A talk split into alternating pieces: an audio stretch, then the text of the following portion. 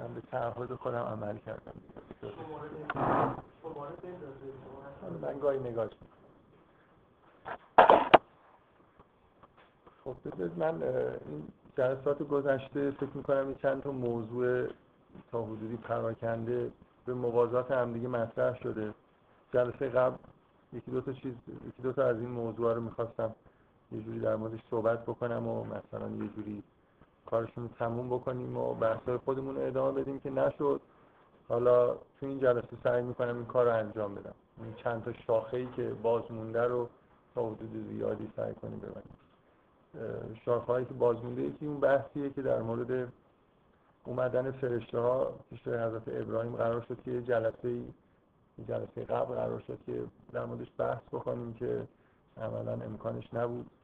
لاغل یکی دو نفر بودن که سوال داشتن من دیگه چون وقت نبود شد تو این جلسه این کار انجام بدیم یه مسائلی مربوط رابطه با خانواده و این حرفا بود که به نظر من مهمه و توی این سوره هم به طور بدیهی تقریبا تو هر داستانی که وارد میشیم یه جوری ارتباط با پدر و مادر مخصوصا مطرحه. و یه سری چیزای جلسه قبل من گفتم در مورد دیدگاه هایی که یهودی ها و مسیحی ها نسبت به داستان ابراهیم و فرزندانش دارن و چیزهایی که توی تورات مثلا اومده. اینا فکر می‌کنم یه خود جای بحث داره. به اضافه حرفایی که از تو خود سوره در ادامه بحثایی که داشتیم می‌گفتیم مونده که باید ادامه من می‌خوام از بحث در مورد همون مسئله عذاب قوم لوط شروع بکنم و بگم که موضوعی که مطرح کردیم چی بود و اگه کسی سوالی داره سوال بکنه اگر نه من خودم خب یه مدار حرف دارم که در ادامه اون حرف رو مسئله این بود که در ادامه بحثای فرقه که از چند جلسه قبل شروع کردم که فکر کنم جلسه اول دوم خود این سوره هم گفتم که نمیشه در مورد این سوره بدون وارد شدن به بعضی از بحثایی که مربوط به اختلافات بین شیعه و سنی هست بحث کرد. کل مسئله اگه یادتون باشه این بود که شباهت فوق العاده زیادی در بین چیزی که شیعه برای ادامه نسل پیامبر اسلام قائل شده و اون چیزی که توی قرآن در مورد ادامه نسل ابراهیم در واقع توی شاخه شاخه که از اسحاق و یعقوب در واقع میگذره. در شباهت خیلی زیادی اینجا وجود داره. و من استدلالم در واقع این بود که این شباهت به نوعی اصطلاحا توپ و تو زمین حریف میندازه. اهل سنت که باید جواب بدن که چرا در خاندان اسماعیل بعد از مثلا ظهور پیامبر اسلام این پیغمبر جانشینی نداره و مثلا سلسله ای در واقع در ادامش به وجود نمیاد. و خب طبعا جواب اصلی که وجود داره اینه که مثلا از این طریق استدلال بکنن که چون قرآن نازل شده مثلا رسالت و نبوت و اینا ختم شده طبعا دیگه یه همچین ادامه هم مستقل نیست. من ایراد این جواب رو گفتم. و یکی از چیزهایی که در جواب گفتم این بود که در واقع یک موضوع خیلی عمیقی که وجود داره اینجا و تا حدود زیادی در واقع اختلاف بین شیعه و سنی هست. یعنی حداقل شیعه همیشه یه طرف این ماجرا رو می‌گیره. هرچند همه اهل سنت هم طرف مقابل نیستن. اینه که ما مثلا برای انبیا کلا چه شعنی قائل هستیم؟ فقط انبیا مثلا مدیوم هایی هستن که خداوند انسان هایی رو انتخاب می‌کنه که کتابی رو به بشر برسونه. یا خودشون هم یه شعنی دارن اصطلاحا شعن تکوینی دارن. مثلا همونطوری که حضرت عیسی به نظر میاد دخالت چندانی در تشریع نمی‌کنه با اینکه شاید بزرگترین پیغمبر خداست. قبل از حضرت رسول به نظر میاد حضرت موسی یه جوری مثلا شعن بالاتری داره.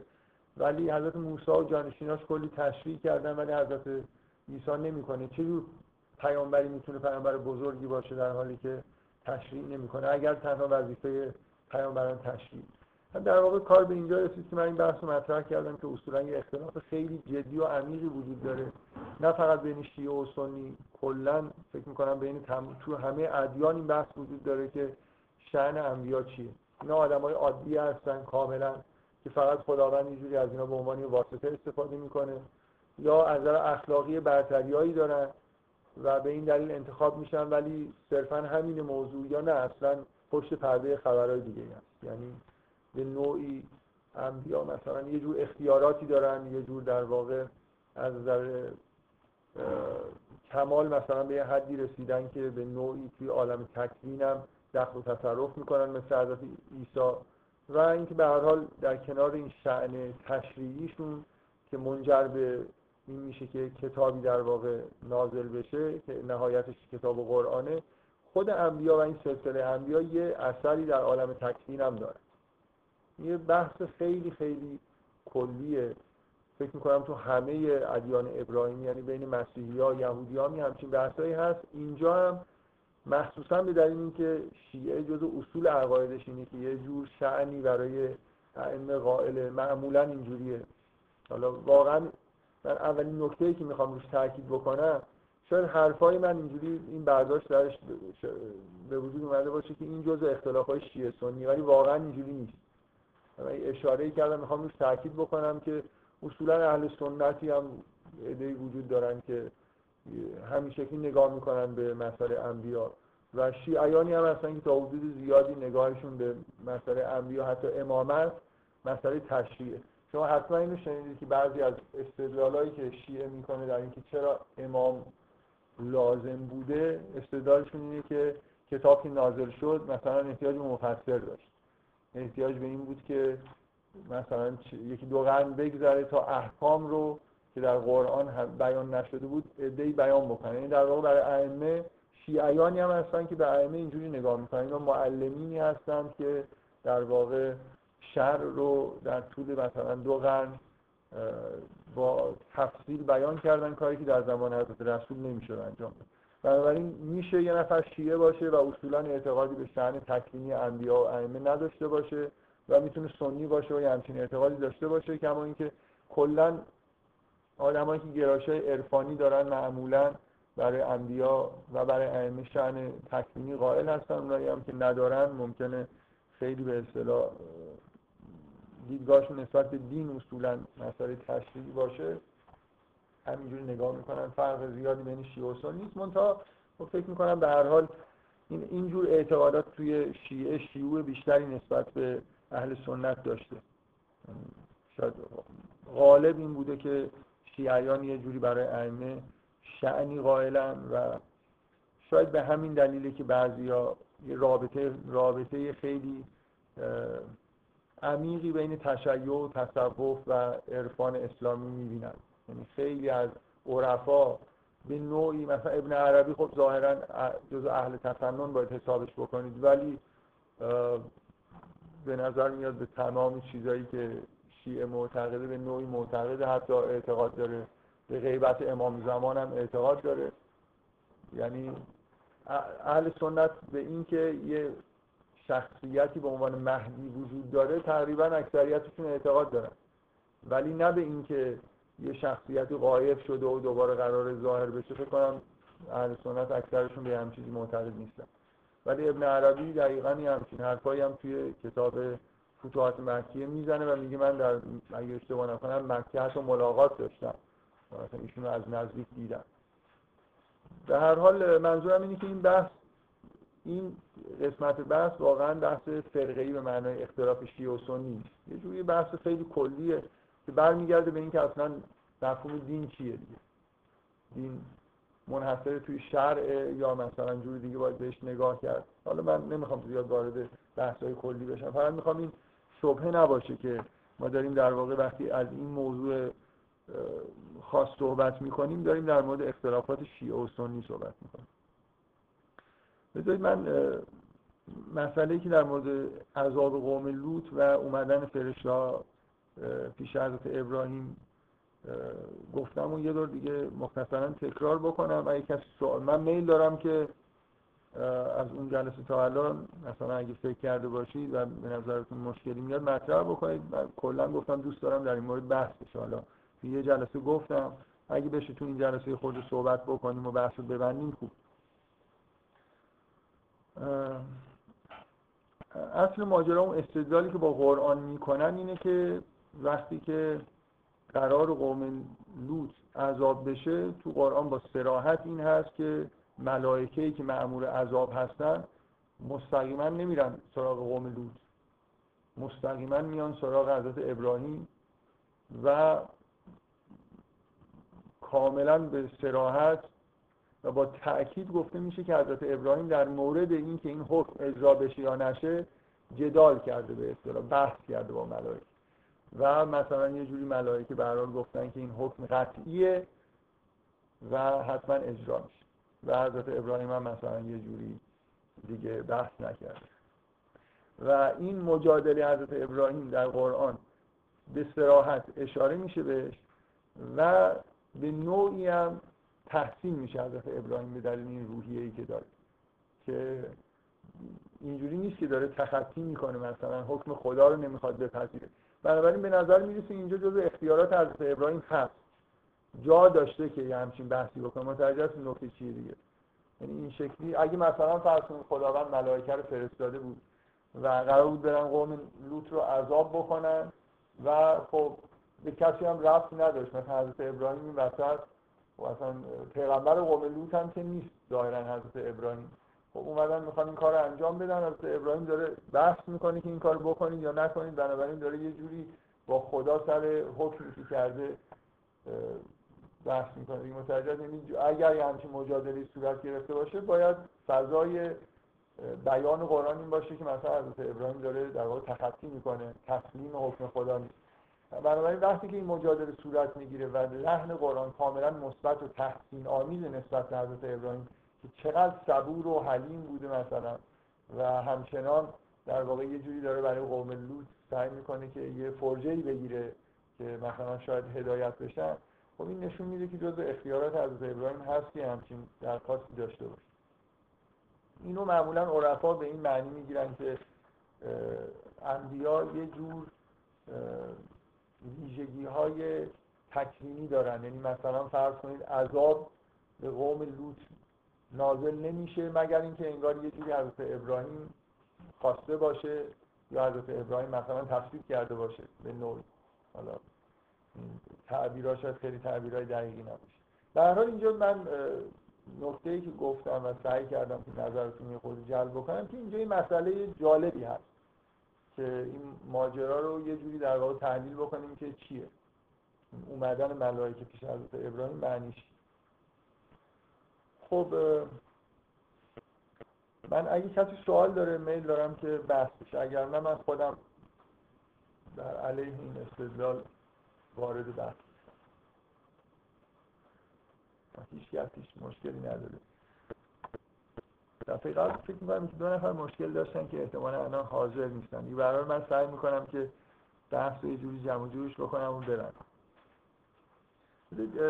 من بحثی که دارم اینه که اینجور نگاه به شعن تکوینی مثلا انبیا و اینکه برای وقوع بعضی از وقایع توی کره زمین مثلا امضای انبیا یا ائمه مثلا لازمه.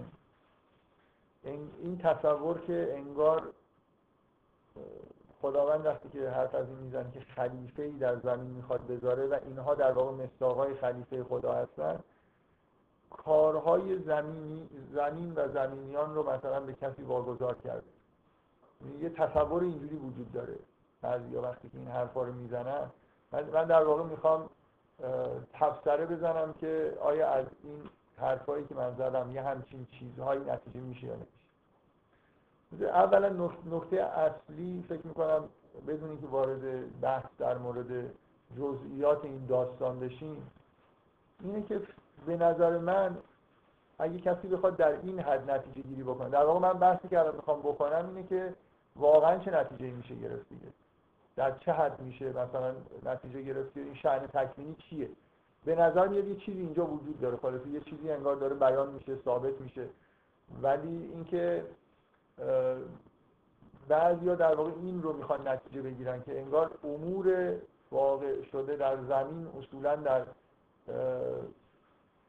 اختیار شخصی گذاشته شده که خلیفه خداست من نکته اصلی که می‌خوام بگم اینه که هیچ لازم نیست به این داستان کسی نگاه بکنه. اصلا یه چیزی نیست. برای خاطر سراحتی که همه آیات قرآن داره که خداوند هیچ کاری رو به هیچ کس واگذار نمی‌کنه به این معنی که مثلا فرض کنید معنیش این باشه که چه می‌دونم مثلا امور زمین در اختیار کسی باشه. مثلا این واگذار کردن این دقیقا همون چیزیه که مشرکین مثلا قریش برای نقل قرآن در مورد بت‌ها می‌گفتن دیگه. می‌گفتن ما خدا رو قبول داریم ولی ما بت‌ها رو مثلا میپرستیم برای خاطر اینکه امور به اینا واگذار شده. مثلا یه خدایی هست که باد رو میفرسته خدایی هست که چیز دیگر رو میفرسته. اینکه یه واسطه های اینجا وجود دارن که مثلا فرض کنید حالا خداوند در واقع به اینا یه قدرتی داده و خود خدا مستقیما دخالت نمی‌کنه. اینا هستن که. من می‌خوام بگم که این حالت افراطی که ما انگار از بعضی واقعا این تصور متاسفانه پیدا کردن که انگار ما مستقیما اصلا با خدا طرف نیستیم. ما با یه واسطه هایی طرف هستیم که خدا مثلا با خلیفه خدا طرف هستیم. و حتی مثلا حرف از این می‌زنن که ما باید مثلا خلیفه خدا رو مثلا امام زمان خودمون رو از خودمون راضی نگه داریم. یعنی یه جوری اصلا انگار امور واگذار شده است دیگه. حتی حرف از اینه که مثلا برای بخشش گناهان باید مثلا به ائمه رجوع بکنیم به پیامبران رجوع بکنیم. و این فقط هم مختص مثلا افراد به اصطلاح غالی توی شیعه نیست. تو همه زمانهای همچین اعتقاداتی در مورد خود انبیا و ائمه و اینا وجود داشت. من می‌خوام بگم که اولا این بحثی که توی قرآن هست که محکمات و متشابهات اینا وجود داره حتی اگه یه استدلالی بر اساس این داستان کسی بتونه بکنه که همچین چیزی رو ثابت بکنه که من می‌خوام بگم که اصلا هم چیزی از این داستان در نمیاد اینکه امور مثلا کره زمین به کسی واگذار شده باشه و ما طرفمون اونه نه مستقیما خدا. اگه همچین چیزی هم از این داستان یه جورایی می‌شد در آورد به دلیل سراحتی که بقیه قرآن داره اصلا این استدلال چیز نبود. یعنی به اصطلاح ما باید یه توقفی می‌کردیم و نتیجه همچین نتیجه نمی‌گرفت فکر می‌کنم سراسر قرآن و مفهوم توحید اینه که همه انسان ها مستقیما سر و کارشون با خداست ما سر کارمون با هیچ کس دیگه به از خدا نیست. اگه می‌خواید گناهانتون بخشیده بشه می‌خواید توبه بکنید هر چیزی می‌خواید باید از خدا بخواید. ممکنه یه واسطه هایی وجود داشته باشه در عالم برای بعضی از امور. ولی من حق ندارم که از اون واسطه ها به طور به استقلالی چیزی بخوام. من طرف معاملم همیشه باید در همه موارد خدا باشه. تنها کسی رو که باید از خودم راضی بکنم خداست. هیچ چیز دیگه ای وجود نداره. در این حالی که به وضوح می‌بینیم که اون مفهومی که من چند بار حالا به مناسبت های مختلفش اشاره کردم و گفتم که یکی از مفاهیم کلیدی به اصطلاح درک مفهوم شرک و توحید توی قرآن و مرز بین شرک و توحید مفهوم سلطانه. که بارها تو قرآن از این واژه استفاده میشه که خداوند برای بعضی ها برای بعضی چیزها سلطان قرار داده. یعنی مثل اینکه یه قدرتی دارن. شما شما میایید مثلا میرید پیش یه نفر ازش سوال می‌کنید و یه چیزی یاد می‌گیرید. این شرک نیست اینکه خداوند یه علمی رو اونجا گذاشته که شما می‌تونید برید ازش استفاده بکنید. منتها توحید اینه که شما به هیچ وجه استقلالی برای این ابزار و واسطه و اینا قائل نباشید و حواستون رو پرت نکنید. من حرفم اینه قرار نیست که بیاید مثلا خود حضرت ابراهیم رو در نظر بگیرید فرض کنید که با این استدلال هست فعلا موقتا فرض کنید که استدلالی کردیم که ثابت بکنه که مثلا حضرت ابراهیم کاملا واسطه همه فیضهای خداست و یه جوری حاکم مطلق کره زمینه و امور مثلا به حضرت ابراهیم واگذار شد. و حتی ملائکه اگه بخوام بیان یه کاری انجام بدن باید برن مثلا حضرت ابراهیم اجازه فرض کنید یه همچین چیزی با این استدلال ثابت شده باشه. الان مردم زمان ابراهیم اگه ایمان بیارن به حرفای ابراهیم. خود حضرت ابراهیم اصلا حرفش چیه؟ دعوتش چیه؟ که مردم بیان خدمتش مثلا بیان ازش چیزی بخوان. همه انبیا اگر هم حالا شما همچین شأنی براشون قائل باشید دعوتشون اینه که همه برن درگاه خدا دیگه. یعنی کسی به عنوان واسطه که خودشون معرفی نکرده. خیلی واضحه که حضرت ابراهیم هم تمام حرفش این بود که در واقع تا حد ممکن کسی به خود از ابراهیم توجهی نکنه. همه متوجه خدا باشن. همونطوری که خودش اینجوری بنابراین این مسائل معمولا این که آدم از یه جاهایی یه پیچیدگیایی مثلا گاهی ممکنه توی یه لفظی وجود داشته باشه استفاده های عجیب و غریب بخواد بکنه. و یه چیزی که واضحه که غلطه و با همه قرآن ناسازگار رو ثابت بکنه من فکر می‌کنم یه راه استدلال اینه که اول در واقع اینو به طور قطع در نظر بگیریم که از توی این استدلال اگه کسی بخواد در حد افراطی یه چیزی نتیجه بگیره این به دلیل مخالفت با متن قرآن اصلا قابل گوش کردن نیست. در این حالی که باید به هر حال به خود استدلالم پاسخ داده بشه. من اون روزم چیزی که گفتم در این حد نبود ولی منتها چون من همیشه ترسم از اینه که توی این مسائل مربوط به شیعه و سنی اینقدر فضا گاهی این شکلیه که به محض اینکه یه چیزی به له شیعه مثلا گفته بشه سوق داده میشه به سمت اون عقاید غلوب آمیزی که توی شیعه وجود داره. من حقیقتش خودم خود احتیاط می‌کنم که اگه یه چیزی هم گفتم همیشه این مرز حفظ بشه که ما الان توی دوره زندگی می‌کنیم فکر می‌کنم خیلی مد شده که غلوب فراوان و در حد شرک در مورد ائمه و اختیاراتشون میشه. من یه بار توی کلاس نقل کردم هنوزم نقل می‌کنم. بازم بازم در آینده اینو تکرار می‌کنم. واقعا خودم یه لحظه بودی خیلی جا خوردم که یه شب نیمه شعبانی توی جمکنان رفته بودم مصاحبه می‌کردم با مردم. بعد با یه جوانی که خیلی هم یا سوز و آهی داشت و چشمش پر اشک بود گفتن که اگه الان آقا امام زمان اینجا بود تو چی می‌گفتی به آقا؟ گفت من می‌گفتم که آقا گناه های منو ببخش. من باور کنید هنوزم که فکر می‌کنم. یه شرک از این واضحتر که کسی به غیر از خدا متوسل بشه برای اینکه اینم نه اینکه به امام زمان می‌گفتن که از خدا بخواه که اصلا امام زمان می‌گفتن گناه منو ببخش. امام زمان اصلا کاری به گناه های ما نداره. خود اگرم چیزه مثلا یه جوری امام زمان شما از هر کسی می‌خواید می‌تونید اجازه دارید از هر کسی بخواید که براتون استغفار کنه. توی قرآن پسرای یعقوب بعد از اینکه ماجرا معلوم میشه از پدرشون می‌خوان که براشون استغفار کنه تو قرآن بالاتر از این یه آیه هست که میگه اگر این منافقین می اومدن به پیغمبر میگه این منافقین می اومدن از تو می‌خواستن که براشون استغفار بکنی من اینا رو میبخشیدم. اینکه آدم می‌تونه از یه نفر بخواد که برای من دعا بکنه این یه بحث کاملا واضحه. معلومه که من می‌تونم التماس دعا داشته باشم هیچ شرکی هم نیست. از هر وسیله می‌تونم استفاده بکنم. از هر وسیله مشروعی. ولی اینکه من مستقیما به یه نفر به یه نفر بگم مثلا آقای فلانی گناههای منو ببخش.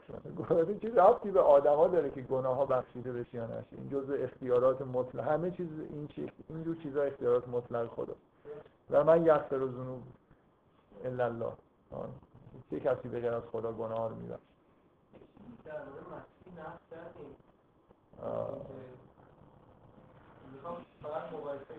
آره. من در مورد از چی نقل کردم؟ که می‌گفت که گناهان زن. من در مورد از مسیح گفتم که از مسیح استثناء اینجوری بود که گاهی همونطوری که در قرآن می‌بینید گاهی کلامش مثل کلام خداست دیگه. یعنی اون حالت به اصطلاح شدت اتصالی که وجود داره یه همچین مشکلی رو به وجود آورده. مشکل که در واقع یه جوری فهمشه برای مردم سخت کرده. اینکه اینکه در قرآن شما می‌بینید که اون حرفی رو که خداوند در مورد یحیی می‌زنه و سلام علیه رو مسیح در مورد خودش می‌زنه در واقع از طرف خدا میگه. مسیح اونقدر در این حالت اتحاد و دور از در غرق در وحدت که کلام خدا رو انگار نقل می‌کنه. دیگه ذکرم نمی‌کنه که مثل نقل قول مثلا من خداوند مثلا اینجوری. در واقع مسیح میگه که گناهان بخشیده شد داره انگار از طرف خداوند می‌گیری خداوند بخشید از مسیح داره مثلا این حرفو می‌زنه. اینجوری نیست که از مسیح برای خودش مثلا شن ولی من چیزی که نقل کردم این که از قرآن برمیاد. بعضی از این حرفایی که توی انجیل هست و شبهه به وجود آورده برای مسیحی ها که مسیح خود خدا بوده برای اینکه از یه انگاری از یه اختیاراتی داره حرف می‌زنه که اختیارات خدا نتیجه این نوع حرف زدن از مسیحی نتیجه این به اصطلاح حالت اتحادیه که حضرت مسیح با خدا داره و من تمام حرفم در مورد حضرت مسیح بود که حضرت مسیح انگار تنها آدمیه که اصلا هیچ وقت وارد کسرت نشده بنابراین یه جور حالات خاصی داره و حالات دیوانوار مردم رو هم نمی‌فهمه. فرقش با انبیای دیگه اینه. من فکر بقیه انبیا حداقل می‌دونن که این مردم مثلا کورن کرن هیچی نمی‌بینن هیچی نمی‌فهمن. بنابراین یه چیزایی رو مراعات می‌کنن. از مسیح یه خورده علمش در مورد این دیدگاه های دیوانواری که مثلا ماها داریم همه ما در واقع وقوع در کسرت جو دیوانگیه. حضرت مسیح خب چون تجربه نکرده یه خورده ممکنه بعضی از حرفایی که می‌زنه شبه انگیز شده باشه. به اون بحث کاملا جداست. خب من این نکته رو می‌خوام روشن بکنم که هیچ جور ادعای عجیب و غریبی در واقع به قرآن نمیشه بس حالا با هر نقل داستان و این حرفا. منم حالا سعی می‌کنم که اون چیزایی که از واقعا از تو این داستان میشه نتیجه گرفت یه خورده در موردش بحث بکنم. دیگه اینکه مثلا اگه حرف از خلافت الهیه خلافت الهی چجوری و در چه حدی است به حال اینکه ما باید یه جور نگاه توحیدی داشته باشیم جزو بدیهیات. خب بذارید من می‌خوام سعی کنم فقط وارد جزئیات بشم که از این داستان چه چیزی به معنای واقعی کلمه ثابت میشه و چه چیزایی رو نمیشه در آورد. اینکه بدیهیه که از این داستان برمیاد که ملائکه فرستاده شدن که به حضرت ابراهیم این پیام رو برسونن و این خبر رو بدن. این نکته از داستان برمیاد یعنی من اون روز که صحبت می‌کردم یه نفر می‌گفت که اومده بودن مثلا بشارت اسحاق رو بدن. اینم در ضمن گفتم. مثلا همینجور اومده بودن به ابراهیم سر بزنن. حالا دو تا خبر مهم من بود. اینا هم گفتن دیگه مثل اینکه ما مثلا بریم یه نفر رو ببینیم معمولا میگیم شنیدی چی شده؟ مثلا یکی دو تا خبر مهمی که اینکه از داستان به وضوح برمیاد که این ملائکه اومدن که این اطلاع رو در واقع ابراهیم بدن. و از داستان برمیاد که حضرت ابراهیم به نوعی توی این اجرای حکم دخالت می‌تونه بکنه. حالا اینکه معنی این دخالت چیه و این اطلاع رسانی معنیش چیه یه خود در واقع جای بحث داره من یه نکته خیلی ساده ای بگم. بیاید فرض کنید و می‌خوام نتیجه مهمی که به هر حال به نظر من از این داستان نتایج مهمی که میشه گرفت رو بگیرم. به غیر از اینکه امور کره زمین از ابراهیم بارگذار شده خیلی نتایج جالب به نظر من این داستان داره. از اولش هم من گفتم که نسبت به این نوع استدلالی که اینجا در مورد این داستان می‌کنن شخصا خودم یه چیزی دارم نظر مثبتی دارم. خب، یه لحظه حضرت ابراهیم رو بذارید کنار. فکر کنید ملائکه قراره که برن قوم لوط رو مجازات بکنن. یه قوم فرض کنید خداوند یه پیغمبری رو برای یه قومی فرستاده که اینا رو دعوت بکنن و اون پیغمبرم سرگرم دعوت این قومه و حالا ملائکه قرار بیان و این قوم رو نابودش بکنن. به نظر شما مثلا امکان داری که ملائکه خداوند ملائکه عذاب رو بفرسته یه قومی رو نابود بکنن و به پیغمبری که اونجا فرستاده اطلاع نده که ما قرار این کار بکنیم. یعنی من میگن موضوع حضرت ابراهیم قبلون تو حالا فعلا رابطهشون رو بذارید کنار. میشه مثلا قوم لوط رو مجازات کرد بدون اینکه بعد میرن پیش خود حضرت لوط و اینو اطلاع میدن دیگه که وقتش شده که قوم لوط نابود بشن. میشه به مثلا پیغمبر یه قومی سالها زحمت کشیده و رسالت خودش رو در واقع سعی کرده انجام بده مثلا یه دو روز رفته مسافرت برگرده ببینه قومش نیستن مثلا نابود شدن. یه جوری من فکر می‌کنم که این بدیهیه که نمیشه دیگه. یعنی شما پیغمبری که یه جایی داره تبلیغ می‌کنه و هنوز لابد وقتی داره تبلیغ می‌کنه امیدواره که این رسالتش به جایی برسه. شاید چند نفر دیگه هم ایمان بیارن اگر نه همه قوم. فکر می‌کنم که یه جوری باید در حال چون خودش دخیلی تو این مسئله در جریان این باشه. مثلا خود یا خودش مثل حضرت نوح که خودش در واقع درخواست عذاب می‌کنه برای قومش. به این نتیجه می‌رسه که هیچ راهی دیگه نمونده هیچ کدوم این آدما ایمان نمیارن. خب در این مورد خاص که حضرت نوح خودش فعالانه در واقع در این ماجرا دخیله. در موارد دیگه هم همیشه اینجوریه که برای اگه قرار عذاب نازل بشه پیامبر باید قبل از اینکه عذاب نازل بشه اینکه رسالتش به اتمام رسیده باید از قوم خودش دوری بکنه و بعد اینا عذاب بشن. این واضح و بدیهیه که برای پیغمبری که برای یه قوم داره کار می‌کنه لحظه انتهاش در واقع یه جوری مشخص شده بنابراین اطلاع رسانی بدیهیه. حداقل برای خود پیغمبری که توی قوم هست. و نکته دیگه هم این که خود پیغمبر همینجوری که می‌بینید که مثلا فرض کنید حضرت نوح اختیار داره که دعا می‌کنه که اعلام می‌کنه که دیگه مثلا یه جوری این قوم قابل هدایت نیستن. و از خدا می‌خواد که اینا نفس اینا رو مثلا ریشه کم بکنه. اینکه به هر حال خواستن و نخواستن پیغمبر اینکه به این نتیجه برسه که دیگه اینا قابل هدایت نیستن تا حدود زیادی مطرحه. یعنی پیغمبری که گرم کار خودشه به نوعی مثلا داره کارش ادامه میده طبیعی که خب کارش ادامه پیدا بکنه تا به یه نقطه خاصی برسه که دیگه مثلا اینجوری حجت به اصطلاح تموم بشه. خداوند مثلا حالا پیغمبر بخواد یا نه. خدا همش میگه که ما وقتی در واقع عذاب نازل می‌کنیم که حقت علیهم کلمت العذاب. کار به یه جایی رسیده باشه که بدیهی باشه که دیگه اینا الان جا داره که مجازات بشن. و دیگه ایمان نمیارن یه جوری اتمام و حجتی صورت گرفته باشه. بنابراین اینکه پیغمبر پیغمبر یه قوم می‌تونه واسطه باشه برای اینکه درخواست عذاب بکنه. می‌تونه واسطه باشه که شفاعت بکنه برای قوم خودش. مثلا فرض کنید حالا یه خورده بیشتر مثلا می‌خواد اونجا رسالت خودش ادامه بده. اینکه هر پیغمبری در مورد قوم خودش به هر حال به وضوح اختیاراتی داره. لازمه که در بهش اطلاع داده بشه موضوع عذاب و اینکه می‌تونه برای قومش دعای خیر بکنه یا دعای شر بکنه و خداوند سخن رسول قوم رو بیشتر از هر کسی در مورد اون قوم میشنوه یعنی مؤثره. من می‌خوام بگم اینجوری نیست که حق وتو داشته باشه یه پیغمبر در مورد قوم خودش. ولی خواسته پیغمبر در مورد قوم خودش به نوعی توی اتفاقایی که برای اون قوم میفته مؤثر چیز واضحیه. نمونهش ما در مورد حضرت نوح از اون ورشو داریم که خداوند نقل می‌کنه که حضرت نوح درخواست این کرد که اینا اصلا نسلشون ریشه کم بشه و بعدا ماجرای طوفان نوح پیش اومد.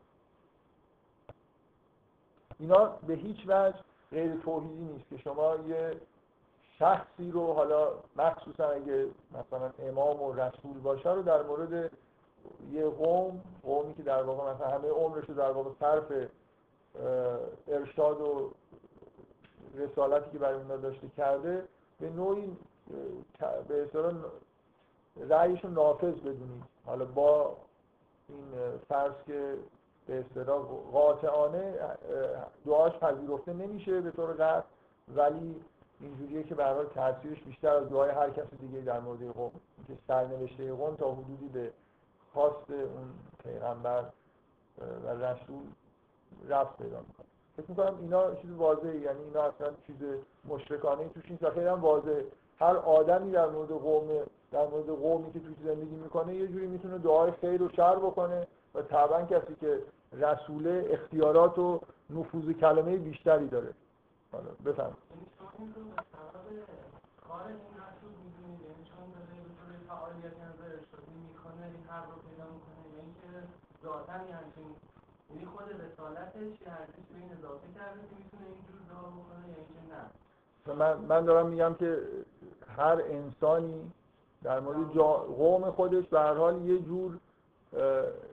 چیزی داره اینکه در یه حدی می‌تونه مثلا دعای خیر یا شر بکنه. ولی رسالت وقتی یه نفر رسول خداونده یه جور یه شعن خاصی پیدا کرده.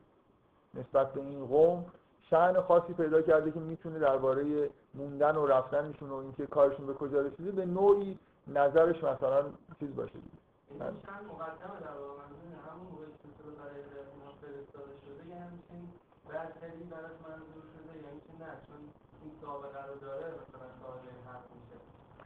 در من فکر نمی کنم از تو این داستان شما بتونید اینو در بیارید که مثلا فرض کنید شعن خاصی بوده که این در واقع برمیگرده به اینکه شما رسالت رو بعد از احراز یه شعنی در واقع می‌دونید یا نه. خود رسالت همون شعن رو در واقع میاره چیزی که هست اینه که رسول یه قوم باید در جریان همه چیز باشه. اگه قرار قوم عذاب بشن قطعا باید اطلاع داشته باشه. نه فقط برای اینکه بیرون بره.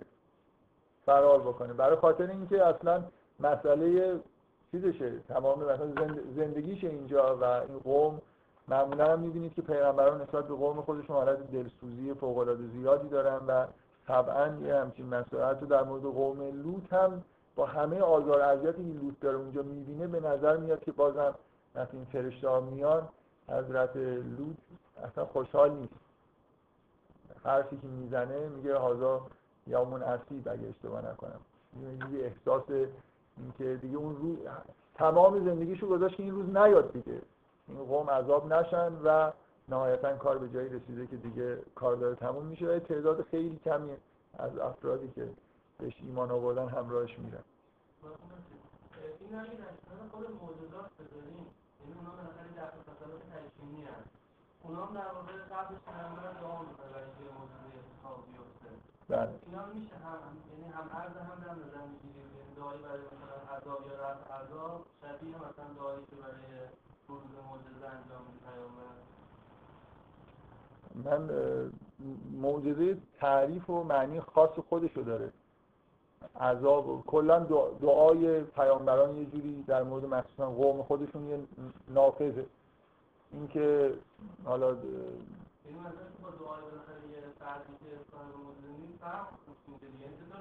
آخه معجزه ببینید معجزه یه معنی خیلی خاص داره. اونم در واقع اختیار خاصیه که به بذار من فرقش اینجوری بهتون بگم. یه نفر ممکنه رسول نباشه ولی بتونه دعاش در مورد قوم مثلا خیلی تاثیرگذار باشه. ولی معجزه نمی‌تونه بکنه. آره. معجزه اذن خاصی که خداوند به دلیل خاصی به افرادی میده که رسالت دارن. یعنی من فکر می‌کنم که قدرت معجزه کردن خب خیلی چیزا شما, نمونه خاصش توی قرآن برای اینکه تایید بگیرم از خود قرآن که همچین عقیده درسته. مثلا یه آدمی مثل خز به نظر میاد خیلی دانش عجیبی داره دیگه. در مورد مثلا در مورد اون کشتی حالا ممکنه بگید اخبار شنیده که یه چیزی می‌دونه که از ولی در مورد اون بچه ای که بچه خوبی نیست و اگه مثلا از بین بره خدا انشالله یکی یکی بهتر ببینیم دیگه واقعا یه جوری جزء اسرار انگار غیبه. ولی خز معجزه نمی‌کنه که یه جوری رفتارهای معجزه آسای خصوصی داره دیگه. معجزه یه جور ظهور مثلا یه نیروی غیبی در عالم من می‌خوام بگم اصولا اینجور قدرت ها منحصر در انبیا و مرسلین نیست. خیلی انسان ها دارن ولی ظهور پیدا نمی‌کنه. اذن خدا وقتی در به اذن خدا وقتی ظاهر میشه همچین چیزی که مسئله هدایت قوم باشه. اینکه مدام توی قرآن این تاکید هست که کارهایی که پیغمبران می‌کنن کار خارق العاده که می‌کنن به اذن الله دید. حضرت مسیح هم همینطور مدام روی این تاکید میشه که اینا اذن دارن برای اینکه این چیزا رو نشون بدن. دیگرانی هم هستن که همچین اذنی ندارن می‌تونن این کارو بکنن. حالا به من می‌خوام که اون چیزی که واقعا از این آیات نتیجه میشه رو بگیم. اینکه چه چیزایی نتیجه نمیشه. ممکنه بعضی چیزایی درست اینجا وجود داشته باشه که لزوما نتیجه نمیشه حالا از این آیات. نتیجه بیش از اندازه نگیر و خب بعد یه, یه نکاتی که اینجا وجود داره بدیهیه که پیامبران نسبت به قوم خودشون یه شعن خاصی دارن و طبیعیه که ملا هر عذابی که می‌خواد نازل بشه به نوعی در واقع در به اطلاع پیامبران می‌رسه و به نوعی پیامبران اینجا رضایت میدن بهش دیگه به اینکه رسالتشون تموم شده. برعکس چیزی که نتیجه میشه از این آیات نتیجه میشه که به هیچ وجه پیامبران حق مثلا نمی‌دونم واگذار شده اینجا نیست. برای اینکه دقیقا اینجوریه که حرف ابراهیم گوش نمی‌کنن من می‌خوام بگم درست این اتفاقا برعکس مفهوم واگذاری شما از این آیه می‌فهمید از این آیات. یعنی اینجوریه که ابراهیم به نوعی نظرش مهمه و مجادله که می‌کنه بر حقه حق داره این کارو بکنه. ولی خداوند اون کاری که می‌خواد انجام میده. اینجوری نیست که ابراهیم بخ...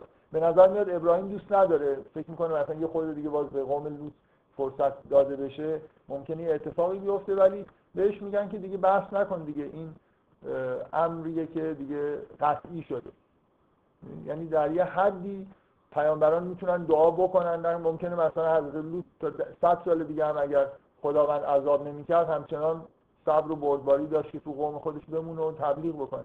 به هر حال خداوندی که حاکمه و حکم داره میده و اجرا میشه. اونا هم در یه حدی مثلا در حد اختیاراتی که دارن نفوذ کلامی که مثلا دارن در مورد قوم خودشون یه چیزی میگن ولی می‌خوام بگم درست اینجا اگه قرار چیزی نتیجه بشه برعکسشه که چیزی واگذار نشده. اگه واگذار شده بود خب رضایت حضرت ابراهیم شرط بود.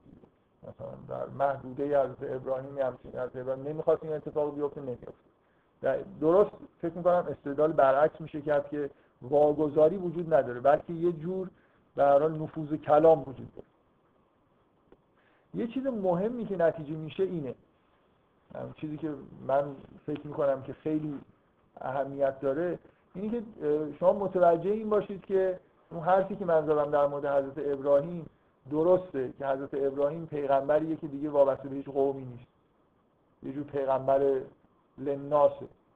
یه همچین شعنی پیدا کرده. و این شعن شعنی که انگار حضرت ابراهیم جدای از سایر پیامبران قبل خودش داره.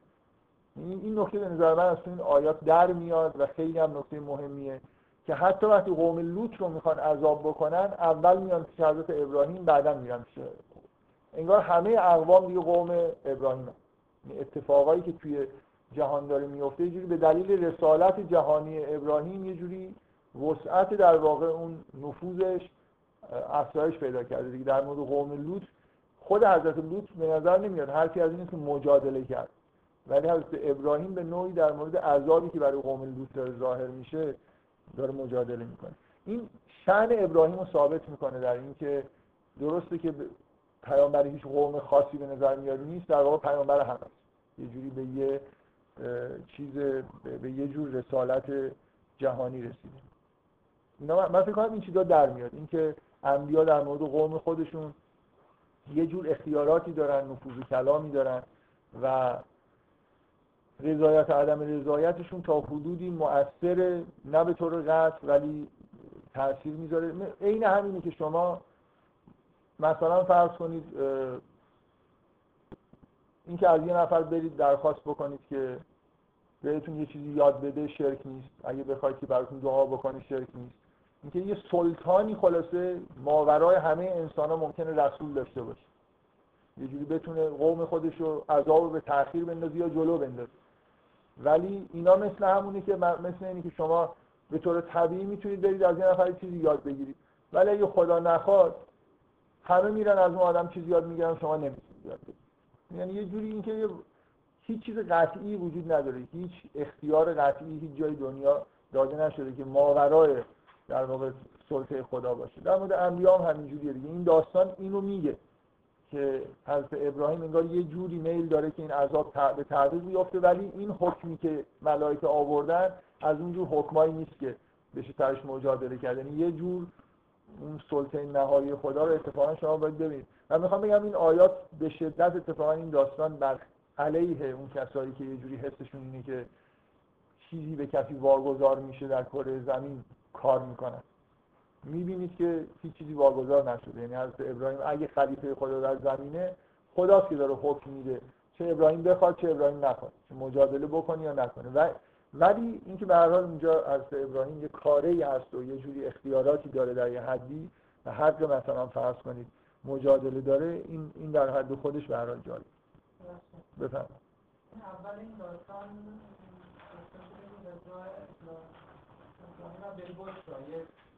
بله.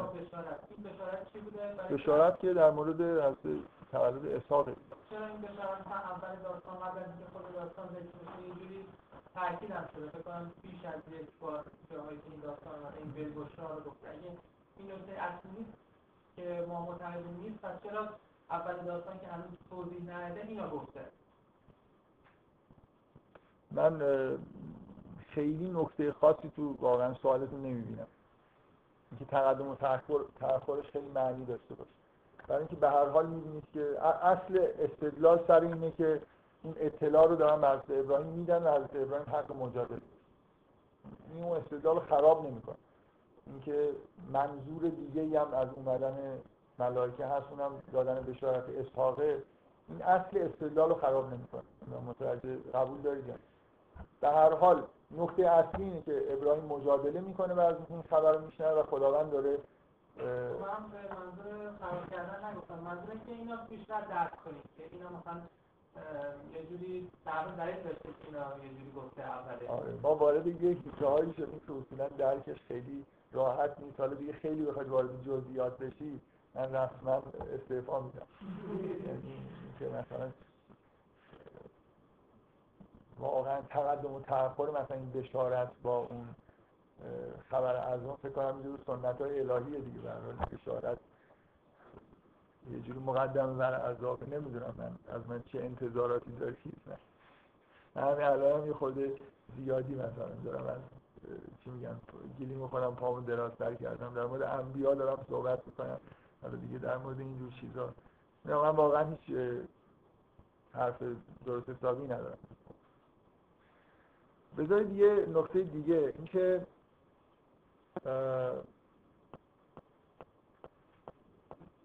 کلا وقتی که عذاب داره نازل میشه معمولا اینجوریه که انگار خداوند از این اسماء به اصطلاح خداوند اون اسمی که داره تجلی می‌کنه اسم منتقمه خداوند مثلا اینجوری داره انتقام می‌گیره. اینو می‌بینید توی قرآن دیگه از این مثلا خداوند زل انتقام انتقام چی رو خدا می‌گیره؟ از کسایی که عذاب می‌کنه انتقام خودشو که نمی‌گیره. انتقام مثلا در واقع اصلا منتقم بودن یعنی چی؟ این کسایی که کارای بد می‌کنن مثلا فرض کنید توی قرآن اصحاب اخدود نقل میشه که آدما رو می‌گرفتن کسایی که ایمان آورده بودن و زنده زنده مینداختن توی آتش. که کلا آدمای بد در تمام طول تاریخ دارن به آدمایی که راه درست رو دارن میرن راه رو میبندن آدما رو گمراه می‌کنن و یه جوری در واقع موجوداتی هستن که کارهای شیطان رو می‌کنن و انسان رو در واقع از رشد نگه میدارن می‌کشن عذاب می‌کنن و الی آخر. خداوند که آسیبی که به خدا نمیرسونن خدا بخواد خدا انتقام کسانی رو می‌گیره که آسیب می‌بینن از این آدم درسته؟ خدا اقوام کافر رو عذاب می‌کنه در واقع محو می‌کنه از تو کره زمین برای اینکه اینا مانع رشد و هدایت دیگران هستن برای خاطر اینکه یه جوری راه خدا رو انگار سد کردن و الی آخر. بنابراین این صفت انتقام برمیگرده به اینکه مثل این چیزی که ما به حالت سادهش میگیم که کسی که حق مردم رو مثلا اینجوری پامال کرده باشه خداوند یه جوری انگار طرف حساب این آدم میشه دیگه. از طرف آدمایی که بهشون ظلم شد. بنابراین ویژگی انتقام گرفتن اینجوریه که انگار حق دیگران ضایع شده و اینجا باید یه در واقع حق پامال شده ای رو از اینا گرفت. بفرمایید.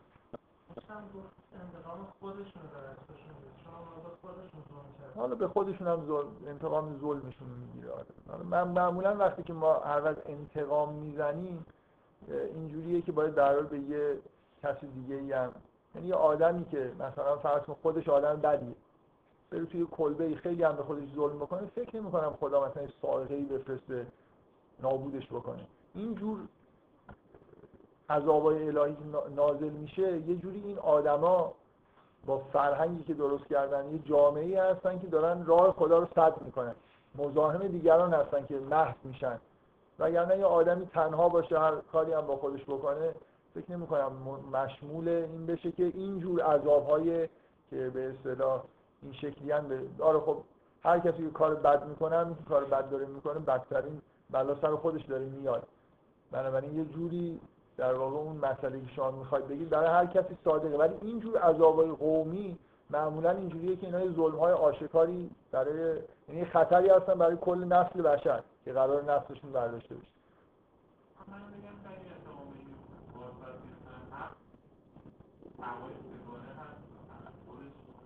نه من من می‌خوام بگم اینجور اینجور چیزا آره، خدا خدا برای حق خودش سائقه مثلا نمیفرسته یه نفر نابود بکنه. یه جوری داره آسیبی به دیگران میرسونه یه جوری در حال کره زمین رو دارن آلوده می‌کنن قراره که پاک بشه. خب اگه اینجوریه من می‌خوام بگم یعنی حقوق مردم حقوق آدم های دیگه مطرحه.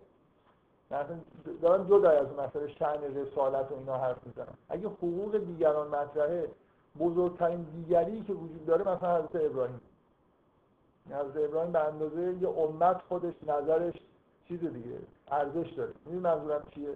اون چیز خیلی بدیهی اینه که بعضی از آدما اصولا اگه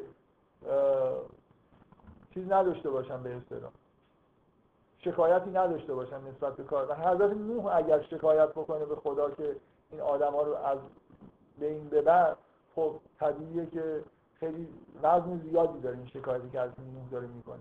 و شفاعتی که حضرت ابراهیم داره می‌کنه که یه عرب بیفته من می‌خوام بگم به دلیل اهمیت خود این آدم جدا از اینکه رسول باشن یا نباشن واضحه که یه تأثیری در واقع می‌ذاره.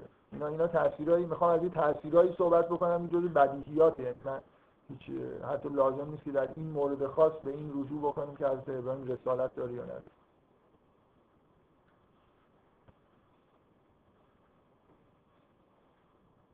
خب من چیزایی که می‌خواستم بگم اینه که میشه این داستان رو در واقع به نوعی بهش نگاه کرد. که مطلقا اونجور ایده هایی که نمی‌دونم چیزی واگذار شده ازش در نمیاد که هیچی. من در واقع حرف اصلی اینه که دو تا نکته مهمی که از تو این داستان در میاد من در واقع دارم این حرفا رو می‌زنم که روش تاکید بکنم اینه که اولا ابراهیم رسالتش محدود به قوم خاصی دیگه نیست. حتی در مورد انگار یه جوری سلسله همه کسانیه که در اون لحظه تو کره زمین در حال هدایت هستن. از جمله مثلا در مورد قوم لوط حالا حداقل می‌بینید که نظرش به نوعی صائبه به اضافه اینکه همین داستان نشون میده که هیچ واگذاری وجود نداره و اینجور حرفای قلوب آمیزی که زده میشه معمولا خطر وجود داره که آدم وقتی وارد این حرفا میشه به نوعی در واقع از این نتیجه گیری بشه. اینا کاملا توسط همین داستان به نظر من نفی میشه. یعنی حکومت مطلق دست خداست به اضافه اینکه بعضی از افراد شعن خاصی دارن که می‌تونن دعا کنن خواسته هاشون اینا به حال تاثیر گذاره نمی‌دونم من تونستم چیزی که می‌خواستم بگم و که یه جور نظر معتدلیه که خیلی هم اونوری ندیم. من یه خورده احساس کردم که انگار یه ذره تأثیری که این استدلال من گذاشته به سمتیه که یه جوری جا برای قلوب و اینا ممکنه باز بکنه.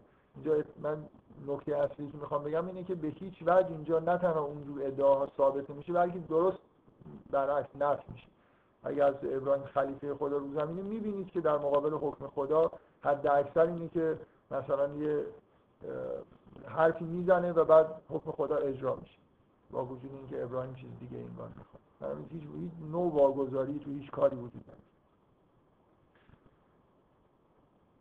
من یه نکته دیگه ای که می‌خواستم بگم به دلیل اینکه این بحث طول کشید حالا می‌ذارم شاید دفعات بعد در مورد معنی مثلا خلافت الهی اینا چیزای دیگه هم میشه.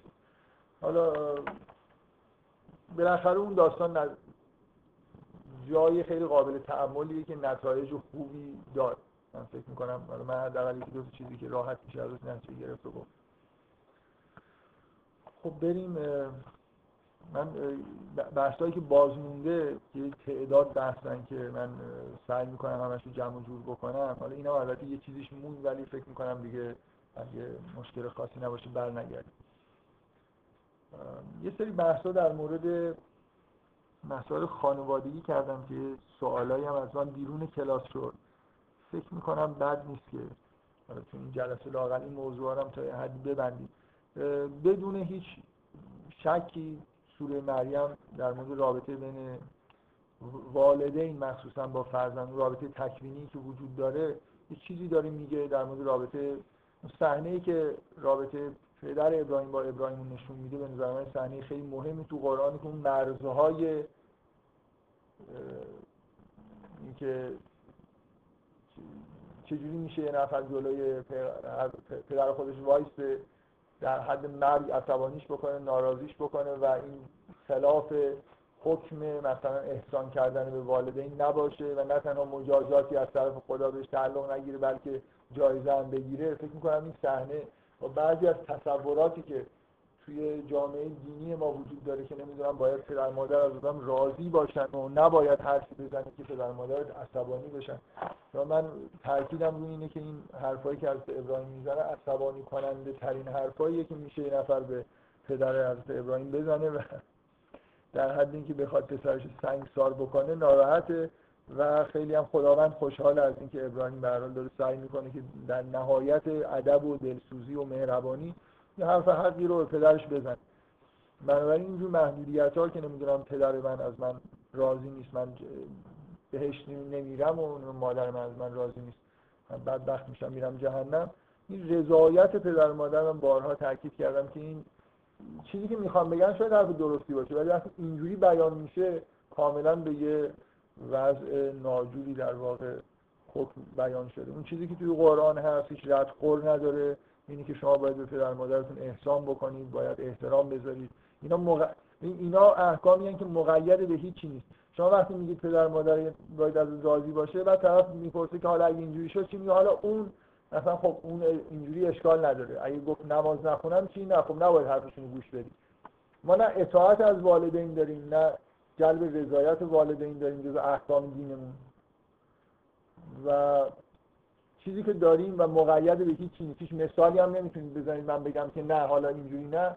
اینکه باید به پدر مادرتون احسان بکنید. احترام باید بهشون بذارید. باید متواضع باشید در مقابلشون و مهربان باشید باشون اینا حرفایی که تو قرآن این واژه ها به کار رفته در مورد رابطه با پدر و مادر.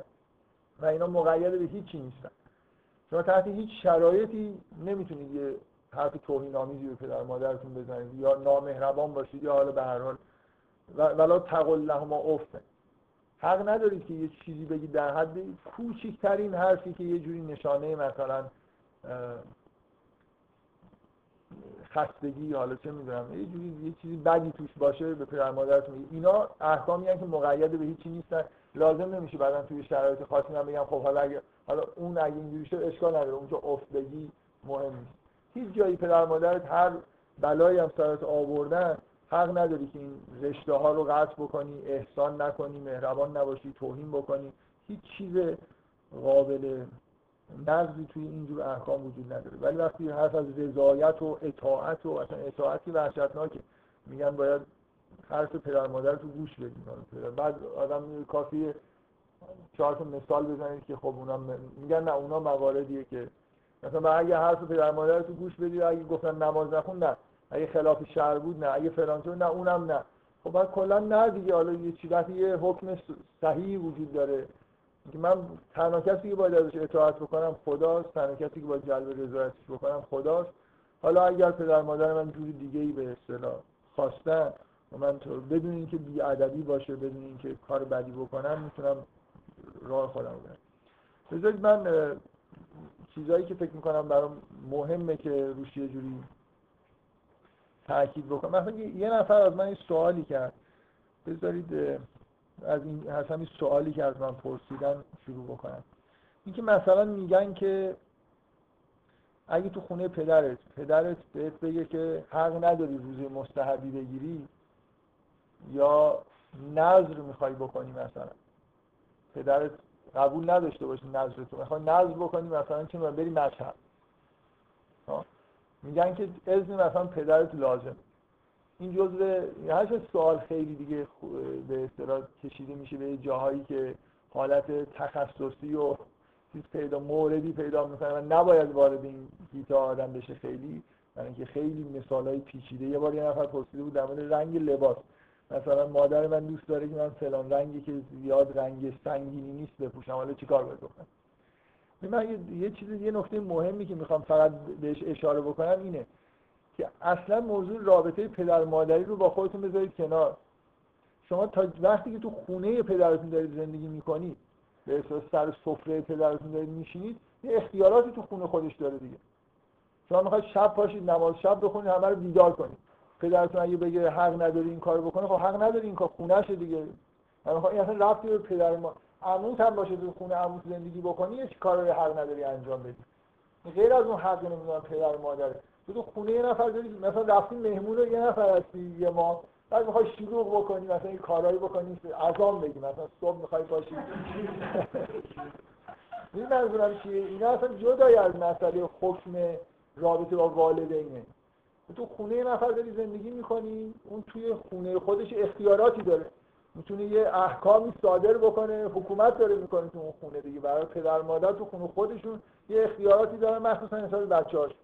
خب بنابراین فکر می‌کنم این سوالای خورده سوالایی که برمیگرده به اینکه اصولا فقط مربوط رابطه با پدر مادر نمیشه. تا وقتی شما مستقل نیستید دارید تو خونه پدر مادرتون زندگی می‌کنید یه سری قواعد و آدابی که اونا رعایت می‌کنن رو باید رعایت بکنید.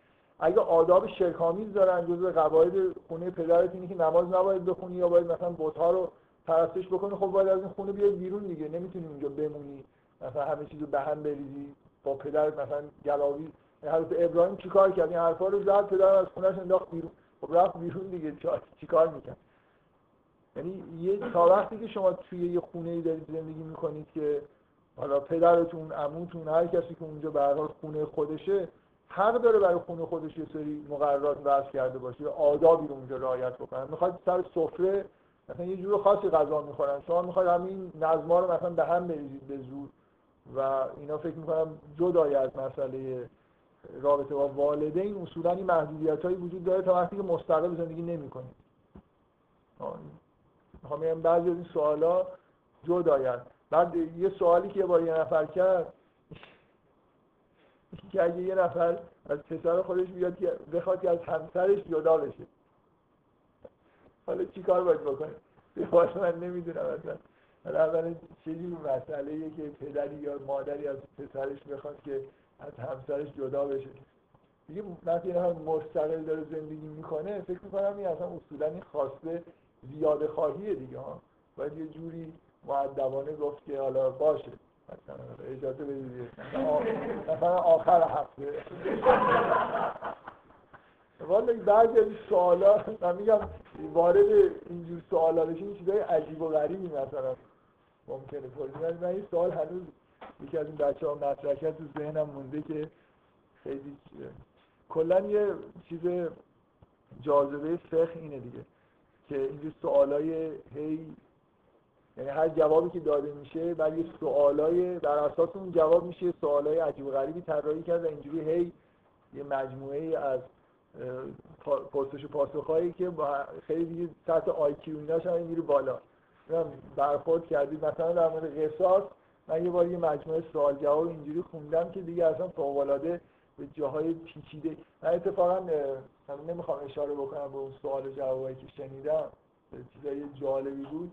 ولی یه اتفاق جالبی که افتاد یه بار سر یه بحث فلسفی در مورد علیت یه نفر از آقایون فلاسفه که خیلی آدم باسوادی هم هست توی ایران از یه سری مقالات روز داشته چیزایی نقل می‌کرد که مثلا مثال های پیچیده ای که مثلا فرض کنید اینجا کی عامل مثلا فرض کنید یه تیری شلیک میشه این تیر نمی‌دونم به یه جایی می‌خوره به جای اینکه به اون یکی بخوره به این یکی خورده. حالا یا می‌تونیم بگیم این آدم قاتل اونه در حالی که نیتشو نکرده؟ یه چیزای بسیار پیچیده ای در مورد اینکه چه وقتی شما می‌تونید یه فعلی رو مثلا به کسی نسبت بدید. این بحث فلسفی روز. و واقعا وقتی من اینا رو شنیدم دیدم کلی چیزای شاید پیچیده تر از این تو فقه ما توی قسمت قصاص دقیقا به همین منظور هست. یعنی هی پرسیدن و بعد مثلا یه نفر جواب داده و در اساس جواب یه خورده چیزش کردن پیچیده ترش کردن مثلا اگه یه نفر یه کسی رو از بالای کشتی هل بده بندازه اینا مسائل فقهی هست به قصد اینکه غرقش بکنه بندازه توی دریا. حالا فرض کنید آدم شنا بلده و اصلا غرق نمیشه با این کاری که این داره می‌کنه. ولی وقتی میفته توی دریا به دلیل دیگه میمیره. به دلیلی که این آدم اصلا روش حسابم نکرده. حالا اینو میشه مثلا قصاص کرد یا نه؟ این این آدم نیت کرده که کسی رو غرق بکنه ولی اون آدم به دلیل دیگه ای مرده. بعد حالا شما میگید که آره باید قصاص کرد دیگه. بعد سوالای بعدی جالب ترن مثلا اگه مهم نیست که این آدم نیتش چی بوده برای این کاری که کرده بعد سوالای دیگه ای مطرح می‌کنن. هی در واقع مسئله پیچیده‌تر میشه که اصولا کی میشه گفت یه نفر یک دیگر کشته؟ اینکه عین همین بحثا تو ده 15 سال اخیر توی مثلا محافل آکادمیک مطرح شده برای اینکه مثال های پیچیده به وجود اومده که مسئله علیت و فاعلیت رو در واقع می‌بره زیر سوال. و جالبش اینه همه مثالا تو این پیپرهای جدید بر اساس همین کشتنه. یه نفر یه تیری شلیک می‌کنه اون یکی جا خالی میده می‌خوره به اون یکی. من واقعا اینا رو که شنیدم گفتم به این سخنران که ما کلی منبع عظیمی از این پرسش پاسخات تو قسمت قصاص فقه خودمون داریم که می‌تونید رجوع کنید. شاید کلی پیپر ازش در حالا به هر حال وارد اینجور بحثا نشیم. من فقط این سوال رو که از من پرسیدن می‌خوام یه چیزی یه شعنی پدر مادر به دلیل اینکه شما تو خونهشون دارید زندگی می‌کنید دارن جدای از پدر مادر رعایت بعضی از حرفاشون رو در واقع اجباری می‌کنه. تا وقتی که مستقل نشدید به طور طبیعی باید مقرراتی رو رعایت کنید من یه چیزی یه بار تو همین کلاس گفتم. من همیشه یه جوری انگار صحبت می‌کنم که انگار بچه ها از پدر مادرشون بهترن. مثلا یه جوری لحن صحبت من اینجوریه که نباید حرفاشون رو گوش کرد نباید فلان کردیم. در حالی که واقعیت اینه معمولا پدر مادر از بچه ها بهتر هستن. اینا مخصوصا تو این دوران جدید که هی روز به روز این نسل‌های جدید دارن موجودات عجیب و غریبتری میشن. ولی من همون موقع هم جواب دادم من لحن صحبت من چیه. لحن صحبت من در مقابل افراطهاییه که توی آموزش دینی وجود داره که مثلا باید رضایت پدر مادر جلب کرد این حرفا و اعتراف دارم که اگه قرار باشه که بچه ها حرفای خودشون رو گوش بدن یا حرفای پدر مادر منم نظرم اینه که فعلا با این اوضاعی که از حرف پدر مادرش گوش بدن فکر کنم به نتایج بهتری می‌رسن. اکثرا فکر کنم برعکس دیگه این تو خونه ها پدر مادرها حرفای معقول تری می‌زنن الان و بچه ها هستن که بچه های نسل جدید و اصولا مخصوصا تو این دوران جدید که این مسئله حادتر شد. مثلا پدر مادر الویس پرسلی گوش می‌دادن بچه ها مثلا امینم دارن گوش میدن. به هر حال الویس پرسلی گوش بدن بهتره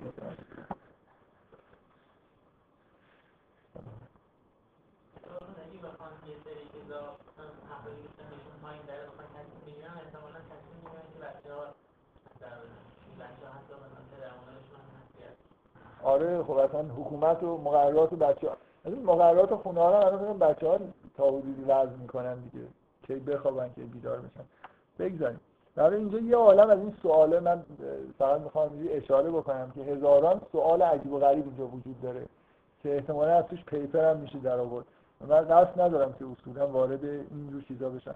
همش تاکیدم روی اینه که دقیقا اون چیزایی که قرآن گفته رو رعایت بکنید همه چیز درست میشه. یعنی اینکه رعایت مثلا تواضع و احترام و نمی‌دونم احسان این چیز الفاظی که تو قرآن اومده اینا هیچ کدومشون مقید نیستن. اگه پدر مادر شما پدر مادر یه نفر بچهشون رو معتاد کرده باشن. من یه بار مثلا این داستان خوندم تو روزنامه که پدر یه پدر مادری حالا یا شاید هم پدر مادر واقعی نبودن از بچه های خودشون برای حمل مواد مخدر استفاده می‌کردن. برای اینکه پلیس مثلا مشکوک نشه. و ما می‌دونیم که هزاران هزار بلای عجیب و غریب ممکنه پدر مادر سر بچه هاشون آورده باشن و بیارن. مثلا من نمی‌دونم فکر کنم همتون این مثالایی تو ذهنتون هست که خیلی خیلی مثلا این پدیده کودک آزاری که الان توی جامعه ما تا چند سال قبل خیلی مطرح شده بود هنوزم گاهگداری یه همچین حرفایی آدم میشنوه. خب یه بچه‌ای که مورد آزار و اذیت پدر مادر دیوانه خودش قرار گرفته آسیبای روحی می‌بینه که ممکنه تا آخر عمرم نتونه ازشون راحت جدا بشه. خب؟ ولی بازم این احکام قرآن مقید نیستن. یعنی پدر مادر هر بلایی سر بچه آورده باشن اینجوری نیست که بچه حق بیادبی داشته باشه حق اینو داشته باشه که یه جور مثلا بد رفتاری بکنه با پدر مادر شما من فکر می‌کنم که اینجوریه. یعنی مطلقا در قرآن نمیگه که به پدر مادر خوب خودتون احسان بکنید. در قبال مثلا فرض کنید نمی‌دونم کارهای اصلا یه حکم کلیه دیگه با پدر مادر خودتون باید خوش رفتاری بکنید. حالا پدر مادر هر چقدر می‌خوان نسبت به شما رفتار بعد خوب داشته باشن این بحث جداگانه شأن شما اینه که در مقابل پدر مادرتون متواضع باشید احترام بهشون بذارید در آخر من تاکیدم روی اینه که هیچ چیزی این احکام مقید نمی‌کنه. خیلی فکر می‌کنم اینجا حرف زیاده و من واقعا نمی‌دونم.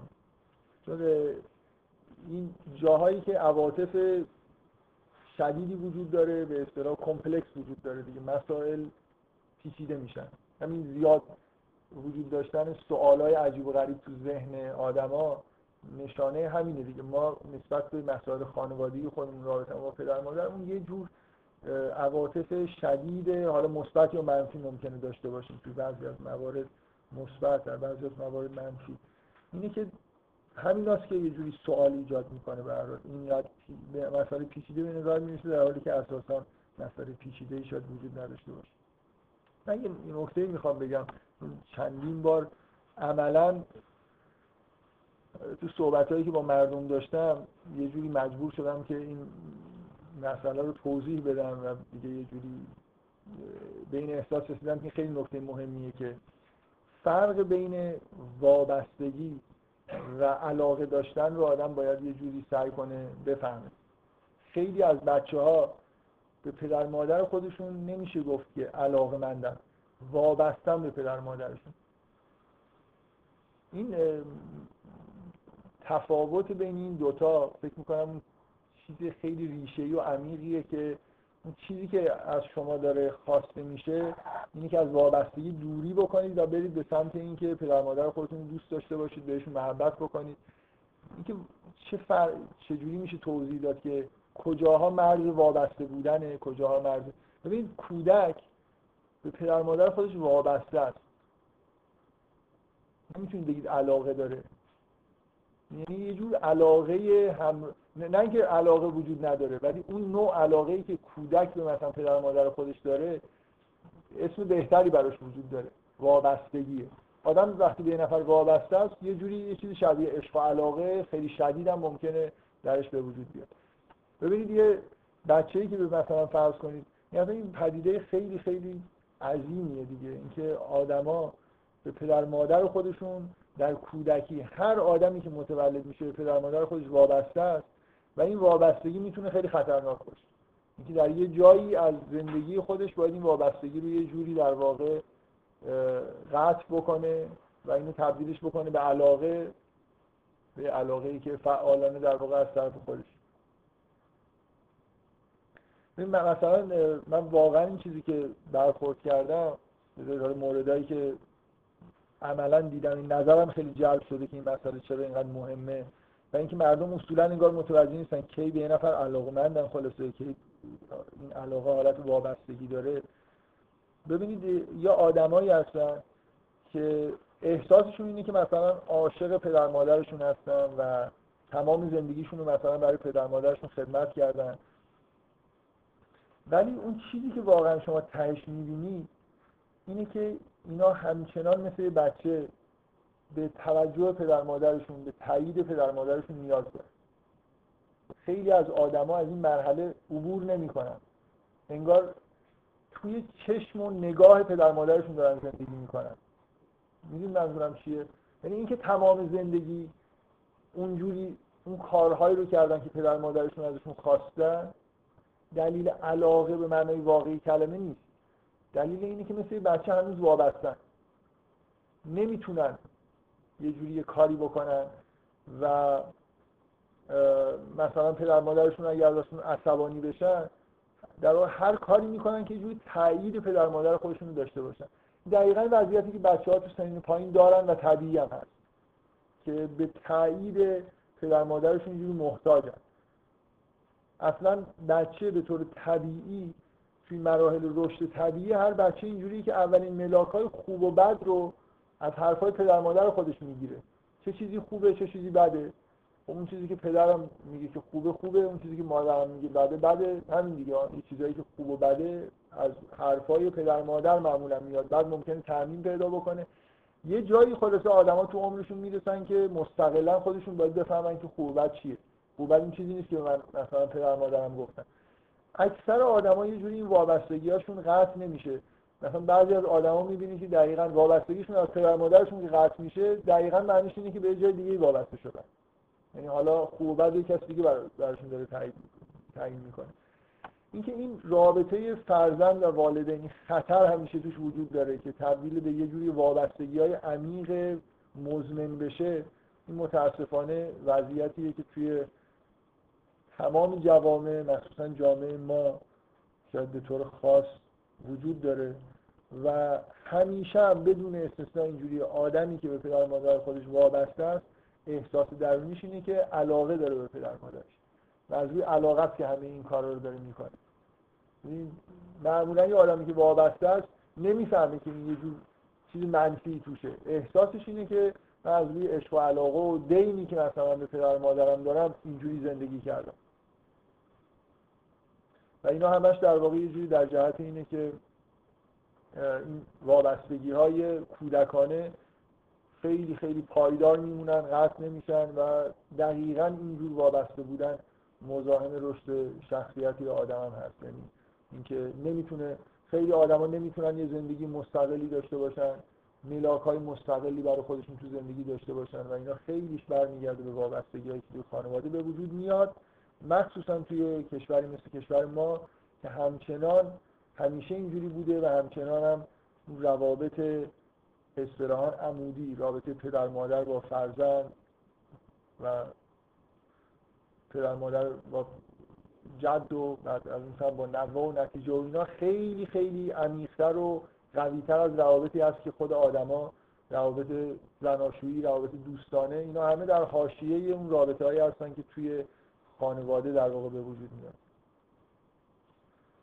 و من مثلا اگه می‌خواید یه مثالی ببینید از اینکه این نکته در مورد فرهنگ ما نکته خاصیه من به این می‌خوام اشاره بکنم که شما توی اکثر فرهنگ های دیگه دنیا اینو می‌بینید که اول اینجوری شروع بکنم برای اینکه این مسئله سوء تفاهم من اخیرا توی دانشگاه تهران این بحثایی در مورد مرد سالاری و اینا کردم. حالا شاید مثلا موضوع موضوعی که اونجا قرار بود بگم گاهی یه چیزایی رو توی جلسه سخنرانی که نمیگم و تو ذهنم هم خالص میگم یه جای دیگه ای اینکه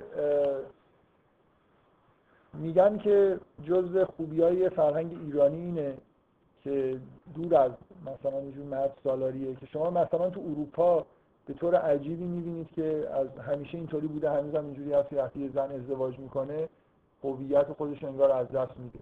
نام خانوادگیش میشه نام خانوادگی شوهرش. در حالی که توی ایران نام خانوادگی دختر تغییر نمی‌کنه. به نظر میاد جوری استقلال خودش رو توی خونه شوهرش همچنان حفظ می‌کنه. من من می‌خوام بگم که این هیچ مزیتی برای فرهنگ ایرانی نیست بلکه این نشون میده که چقدر روابط عمودی اینجا قوی. یعنی هیچ رفتی به مرد سالاری نداره. اینکه زن اسم خودش رو اسم از باباش می‌گیره یا خلاصه از شوهرش مهم اینه که در رقابت بین پدر و شوهر قاطعانه در مثلا فرهنگ ما پدر برنده است شوهر حتی در مقابل پدر بعد ازدواج کردن یه جوری به نظر میاد تحت شعار قرار می‌گیره. بنابراین این هیچ نکته غیر مرد سالارانه اینجا وجود نداره. بلکه اینجا نشان دهنده عمق اون وابستگی های عمودیه که همیشه تو فرهنگ ما بوده. فکر می‌کنم ما از این نظر به هر حال این نمونه خیلی خوبی هستیم. نظام شبیه نظام قبیله ایه دیگه. به هر حال طایفه و قبیله و اینا حکم خودش رو در هر حال می‌کنه این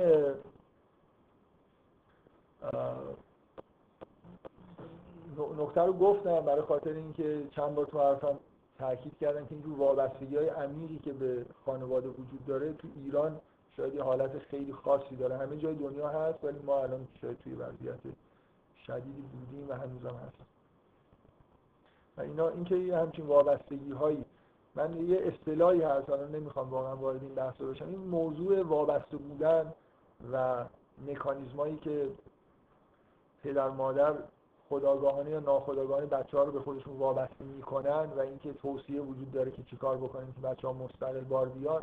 اینا بحثایی که تو روانشناسی به اندازه کافی مطرح هست. من فقط می‌خوام نظرتون رو به این موضوع جلب بکنم که اصولا این مکانیسم وجود داره پدر مادر رو خواسته یا ناخواسته یه رفتارهای انجام میدن که اصطلاحا وابسته سازی بهشون میگن. بچه ها رو بیش از اندازه ممکنه به خودشون وابسته بکنن و اینکه برای هنر یه پدر مادر اینه که پدر مادر خوب اینه که بچه ها رو تا حد ممکن مستقل بار بیاره و این رو تحمل بکنه که مستقل بار اومدن بچه ها یه نتیجهش مخالفت با خودشون هم می‌تونه باشه دیگه. یعنی شما وقتی یه نفر خیلی مستقل بار آوردید باید پی اینم به تنتون بمالید که یه همچین بلایی سرتون بیاد که جلو خودتون هم خود وایس خب من نمی‌دونم نکاتی که در مورد مسئله رابطه با پدر مادر ایناست. فراوانم فقط فکر می‌کنم که یه جوری باید به یه جایی اینا رو من ختم می‌کنم. بده تا یه نکته کوچیک بگم بهتون. اینکه از این حرف زدم که اصلا مهم نیست که پدر مادرتون چی هستن و با, تو با شما چی کار کردن. و احکام مقید به این نیستن که پدر مادرتون خوب بودن یا بد بودن. هیچ کدوم اون کاری که گفتن نکنید نباید بکنید و اون کارهایی که گفتن بکنید باید انجام بدید.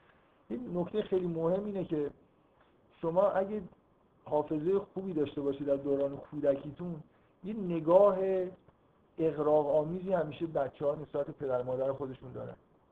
مثلا نمونه خیلی واضحش این که پدرشون قهرمان قوی ترین مرد دنیاست و این حرفا.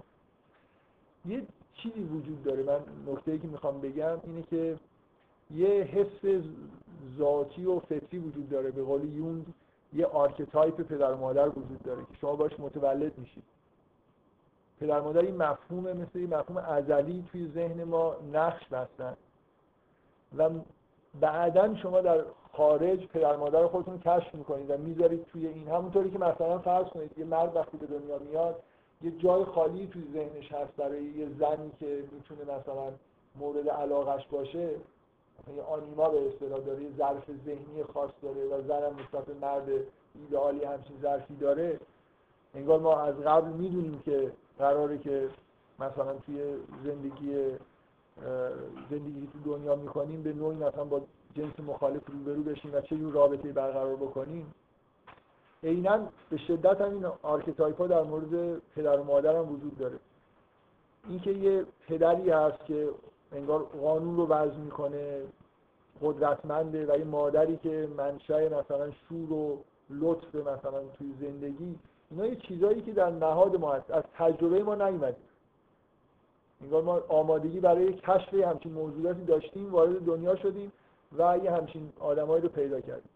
هر چقدر پدر مادرای شما نزدیکتر باشن به این چیز ایدئالی که قرار باشن خب به نفع شماست دیگه. یعنی یه بخشی از وجودتون همونطوری که مثلا شما هر چقدر یه مردی اگه عاشق یه زنی بشه که واقعا همین اون ویژگی های مورد نیازی که یه زن باید داشته باشه رو عمیقا دارا هست خب خیلی شانس آورده دیگه.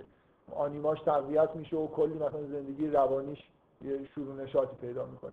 و هر چقدر که اگه بره مثلا فرض کنید با یه موجودی طرف بشه که اصولا واجد اون شرایطی که باید باشه نیست. مثلا در ظاهر به نظر میومده ولی واقعا اون شرایطی نداره. ممکنه به حال دچار آسیب بشه. چیزی که من می‌خوام بگم اینه که احکام یه جوری وضع شدن. شما حتی اگه پدر مادرتون واجد اون شرایط ایدئال نیستن شما قرار نیست که طوری رفتار بکنید که اون نقصا انگار وجود دارن. انگار شما همیشه رابطتون با پدرتون همون مرد همون archetype ی که قراره پدر باشه پدر ایدئال و مادرتون همون جوری که انگار مادر ایدئال رفتارتون باید سعی بکنید اینجوری باشه.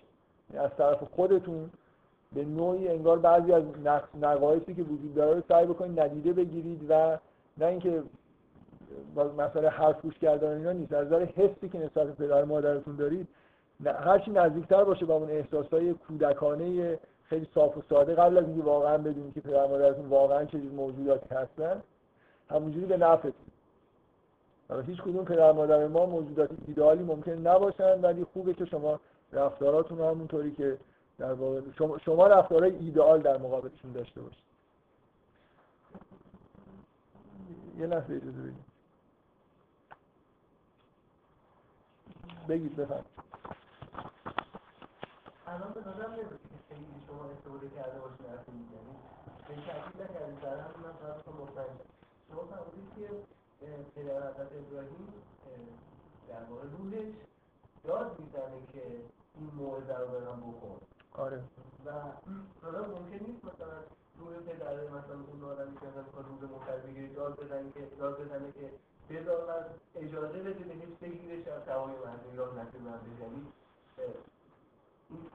آره دیگه شما می‌تونید برید به اون کسی که پدرش میگه روز نگیر می‌تونه بره با پدرش صحبت بکنه و سعی کنه که پدرش رو قانع. اشکال نداره ولی حق نداره. پدر حضرت ابراهیم هم نمون توی خونه از پدرش مثل شلوغ بازی در بیاره. برای امر مستحب اگه اجازه داده نشه قرار نیست کسی کنه؟ نه ترکم قرار نیست بکنه. آره ولی اینکه شما سعی بکنید کاری که خوب رو انجام بدید خب خیلی خوبه. بذار من, این نکته ای که شما گفتید خیلی پل خوبی برای اینکه من این حرف آخرمو بزنم. خیلی از مشکلات توی خانواده ها اینکه پدر یکی میگه روزی مستحب نگیر مادرش میگه نمی‌دونم اون کارو بکن این کارو نکن فلان لباس نپوش. اینا باور کنید من اینو به چیز دارم میگم با از قرآن استفاده نمی‌کنم از تجربه خیلی شخصی و چیزایی که اطراف خودم دیدم. به طور عمده اینا برمیگردن به اینکه شما اون کاری که باید بکنید رو نمی‌کنید. اون مقدار احترام مثل اینکه پدرتون حقشه که بهشون بهش در یه حد خیلی زیادی احترام بذارید وقتی نمی‌ذاری بعدا این مسائل پیش میاد که حالا روی جزئیاتی ممکنه گیر بده. من متوجه هستید منظورم چیه نه. یعنی اگه شما به پدر مادرتون واقعا احترام بذارید اگه رفتاری که می‌کنید اون احسان به اون معنایی که در قرآن هست. یعنی واقعا پدر مادرتون اگه با تمام وجود حس کنن که شما به شدت بهشون علاقمندی دارید سعی می‌کنید که هر کاری که به نظرتون می‌رسه که خوشایندشون هست انجام بدید. وقتی این کارا رو نمی‌کنید یه جوری مثل اینکه آزمایشهایی باید ترتیب داده بشه. مثل اینکه میگن که زنها همیشه شوهرها رو به طور مداوم تست می‌کنن که ببینن علاقه داره بهشون. خب وقتی یه مردی یه ماه میگذره هیچ آثاری از نه حرف محبت آمیزی زده نه کاری کرده خب جا داره برای تست بشه دیگه. اگه فعالانه شوهر به طور مداوم ابراز علاقه بکنه و یه کارایی بکنه که اطمینان به وجود بیاد برای زن که علاقه همچنان وجود داره خب اون تستا هم بعضی از این چیزایی که شما توی خانواده ها می‌بینید مثلا اون تستا میمونه. کاری تو واقعا احترام برای حرف بابات مثلا قائل هستی نیستی به فکر مادرت هستی یا نه. من به عنوان مثال چند وقت مثلا یه بار برای مادرتون هدیه می‌خرید؟ مثلا تا حالا خریدی قرار بخرید. مثلا یه چیزی ببینید احساس بکنید که مادرتون خوشتون خوشش میاد و مثلا براش بخرید ببرید. کسی جلوتونه که نگرفته. من میگم اگه این کارو بکنید بعدا دیگه شاید مادرتون تست نکنه که اگه به شما بگه که فلان لباس مثلا نارنجی یا صورتی بپوش شما میپوشید یا نمیپوشید.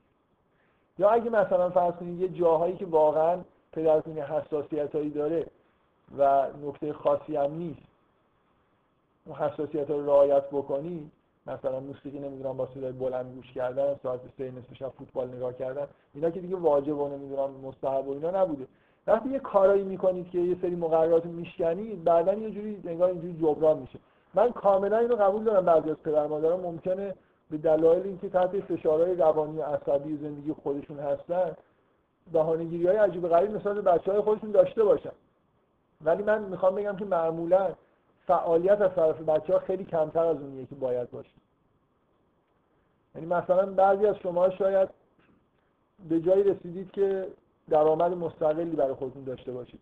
مثلا از اولین حقوقی که گرفتید مثلا جا نداشت یه چیزی برای مادرتون بخرید یه کاری بکنید خلاصه یه جوری نشون بدید که مثلا همچنان یه جوری خودتون رو چیز می‌دید مدیون می‌دونید. می‌دونی منظورم چیه؟ اگه فعال برخورد بکنید یعنی یه کارایی انجام بدید که ازتون نخواستن و شما اون کارا رو دارید می‌کنید خود به خود که اینا معنی احسان دیگه. شما از صبح که پا میشید به فکر این باشید که یه کار خوبی برای پدر مادرتون بکنید. یه چیزی بخرید یه چیزی بگید. چه می‌دونم اگه حرف مثلا جالبی شنیدید مثلا اینجوری اگه صحبت بکنید پدر مادر. مثلا خیلی از خانوما یه جورای خیلی ظریفی یه چیزایی که می‌خوان رو ابراز علاقه بهش می‌کنن. و اگه ببینن که شما به اون ابراز علاقه ای که دارن می‌کنن می‌تونه ذریف توجه کردید و مثلا اونو تهیه کردید یه جوری مطمئن میشن که نسبت به تمایلاتشون یه چیزی دارید دیگه حساسیتی دارید. من فکر می‌کنم مقدار زیادی این آزمون هایی که نمی‌دونم روز مستحبی نگیر و این کار نکنه یه جوری روابط به طور خوبی پیش نرفته که این مسائل پیش میاد. در این حالی که من مطمئنم که بعضی از خانواده ها اصلا این مشکلات عمیقی ممکنه توش وجود داشته باشه که هیچ جوری قابل حلم نباشه. ولی به هر حال وظیفه بچه اینه که فعالانه برای پدر مادرشون کارهای خوبی که از دستشون برمیاد بکنن از هدیه خریدن حرفای خوب زدن یه سری کارهایی که فکر می‌کنن نیازهایی که اونا دارن رو مثلا برطرف کردن و اگه روابط اینجوری باشه خود به خود بخش عمده از مسائل فکر می‌کنم حل میشه. من خیلی خوبم می‌دونم که صدای روانی وجود داره توی خانواده ها بعضی از خانواده ها سر حتی ابراز علاقه کردن ممکنه برای بعضی ها سخت باشه. حالا من دیگه وارد جزئیات نمیشه به این برخورد فعال عاملیه که آدم در واقع از وابستگی ها یه جوری رها می‌کنه به سمت یه چیزی که میشه بهش علاقه داشتن معنای واقعی کلمه گفت می‌بره. در حالی که خیلی در واقع همون صدای روانی نشان دهنده یه سری وابستگی های روانیه که هنوز از دوران کودکی باقی مونده و بچه ها معمولا راحت به استقلال نمی‌رسن. بذارید این بحث من دیگه ببندم. فکر می‌کنم جای بحث کردن خیلی زیاده ولی با توجه به اینکه دیگه وارد بحث های سوره خود سوره می‌خوام بشم چیزایی که باز کرده بودم از سه چهار جلسه قبل چیزایی در واقع مونده بود که هی هر جلسه باید تموم می‌شد و نشد. فکر کردم که یه جلسه بیام این بحثا رو ببندم. حالا بریم سراغ بحثایی که جلسه قبل داشتم می‌کردم و به نوعی ادامه بدم. من اگه یادتون باشه جلسه قبل در مورد این بحث کردم که اون انبیایی که بعد از داستان اول ذکر میشن یعنی حضرت ابراهیم، اسحاق، یعقوب، حضرت موسی، هارون، ادریس و اسماعیل اینا همه ویژگی هایی دارن که مربوط میشه به اون محتوای اصلی سوره در مورد تولد، وراثت، سلسله انبیا اینکه چجوری نبوت و رسالت الهی داره مثلا به ارث می‌رسه. و از تمهای اصلی در واقع این سوره هستن و اون انبیایی که انتخاب شدن متناسب با این وضعیت خاصی که در مورد وراثت دارن در واقع انتخاب شدن. یادتون باشه ابراهیم ویژگیش اینه که از کسی به ارث نبرده خودش نقطه شروع اسحاق و یعقوب. سعی کردم بگم که به عنوان وارثای مستقیم ابراهیم دارن ازشون ذکر میشن به اضافه اینکه یعقوب و ابراهیم یه جوری رابطه خاصی دارن. به نظرم میاد از قرآن اینجوری میشه نتیجه گرفت. بعدم این که حضرت موسی یا حضرت اسماعیل و حضرت ادریس اینا همشون در واقع ویژگی های خاصی دارن که مربوط به مسئله وراثت میشه. من این ایده ای که داشتم این بود که تو این جلسه حالا فعلا این کار نمی کنم کل ادعاهایی که کردم و یه جوری بیان بکنم که یه مقدار روشن باشه که کجاهاش تئوریه. یه مشکلی که بکنم پیش اومده اینه که ظرف در 15 جلسه. من حرفایی دارم مثلا فرض کنید در مورد اینکه مثلا انسان چجوری متولد میشه چجوری مسائل معنوی می‌تونن به ارث برسن. بعد از این تئوری استفاده کردم این چیزایی هم گفتم. در مورد اینکه مسئله حضرت اسماعیل چی بوده؟ از یعقوب مثلا رابطش با ابراهیم چی؟ و الی آخر خیلی چیزا. من نگرانیم اینه که یه مقدار در واقع مشکل پیش بیاد که فکر می‌کنم خیلی از حرفایی که دارم می‌زنم مستقل از اینه که اون تئوری رو کسی بپذیره یا نپذیره. این منظورم چیه؟ یعنی چندین بار سوالایی که تو کلاس شد به من این احساس داد که بعد همه چیز انگار وابسته شده به اینکه یه سری چیزایی خیلی اصولی تا حدودی اسرارآمیز و مثلا در مورد تولد انسان پذیرفته باشیم یه فکتایی وجود داره. من در واقع کاری که من دارم می‌کنم اینه که سعی می‌کنم که مثلا فرض کنید یه چیزی یه تئوری بیان بکنم و بعد کلی از این مسائل روابط بین انبیا رو بگم که میشه توضیح داد. اگه شما این تئوری رو نپذیرید اولا لازم نیست که این تئوری رو بپذیرید. ولی اگه نپذیرید مهم اینه که لازمه که بعضی از این سوالا رو جواب بدید من مثلا فرض کنید به نظر من این سوال طبیعیه که یه نفر بپرسه که چرا اون شاخه فرزندان ابراهیم تحت عنوان آل یعقوب یا بنی اسرائیل ازشون یاد میشه.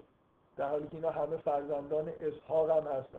اینکه بین اینکه حضرت ابراهیم دو تا فرزند داره اسماعیل و اسحاق که اون شاخه چرا به اسم یعقوب نه به اسم اسحاق خب یه خود عجیبه دیگه یه توضیحی باید اینجا وجود داشته باشه. کل اینکه چرا از حضرت ابراهیم خواسته میشه که اسماعیل قربانی بکنه خود توضیحی می‌خواد. حالا من مثلا شاید بتونم یه توضیح نه چندان قطعی بدم با استفاده از این حرفایی که می‌زنم.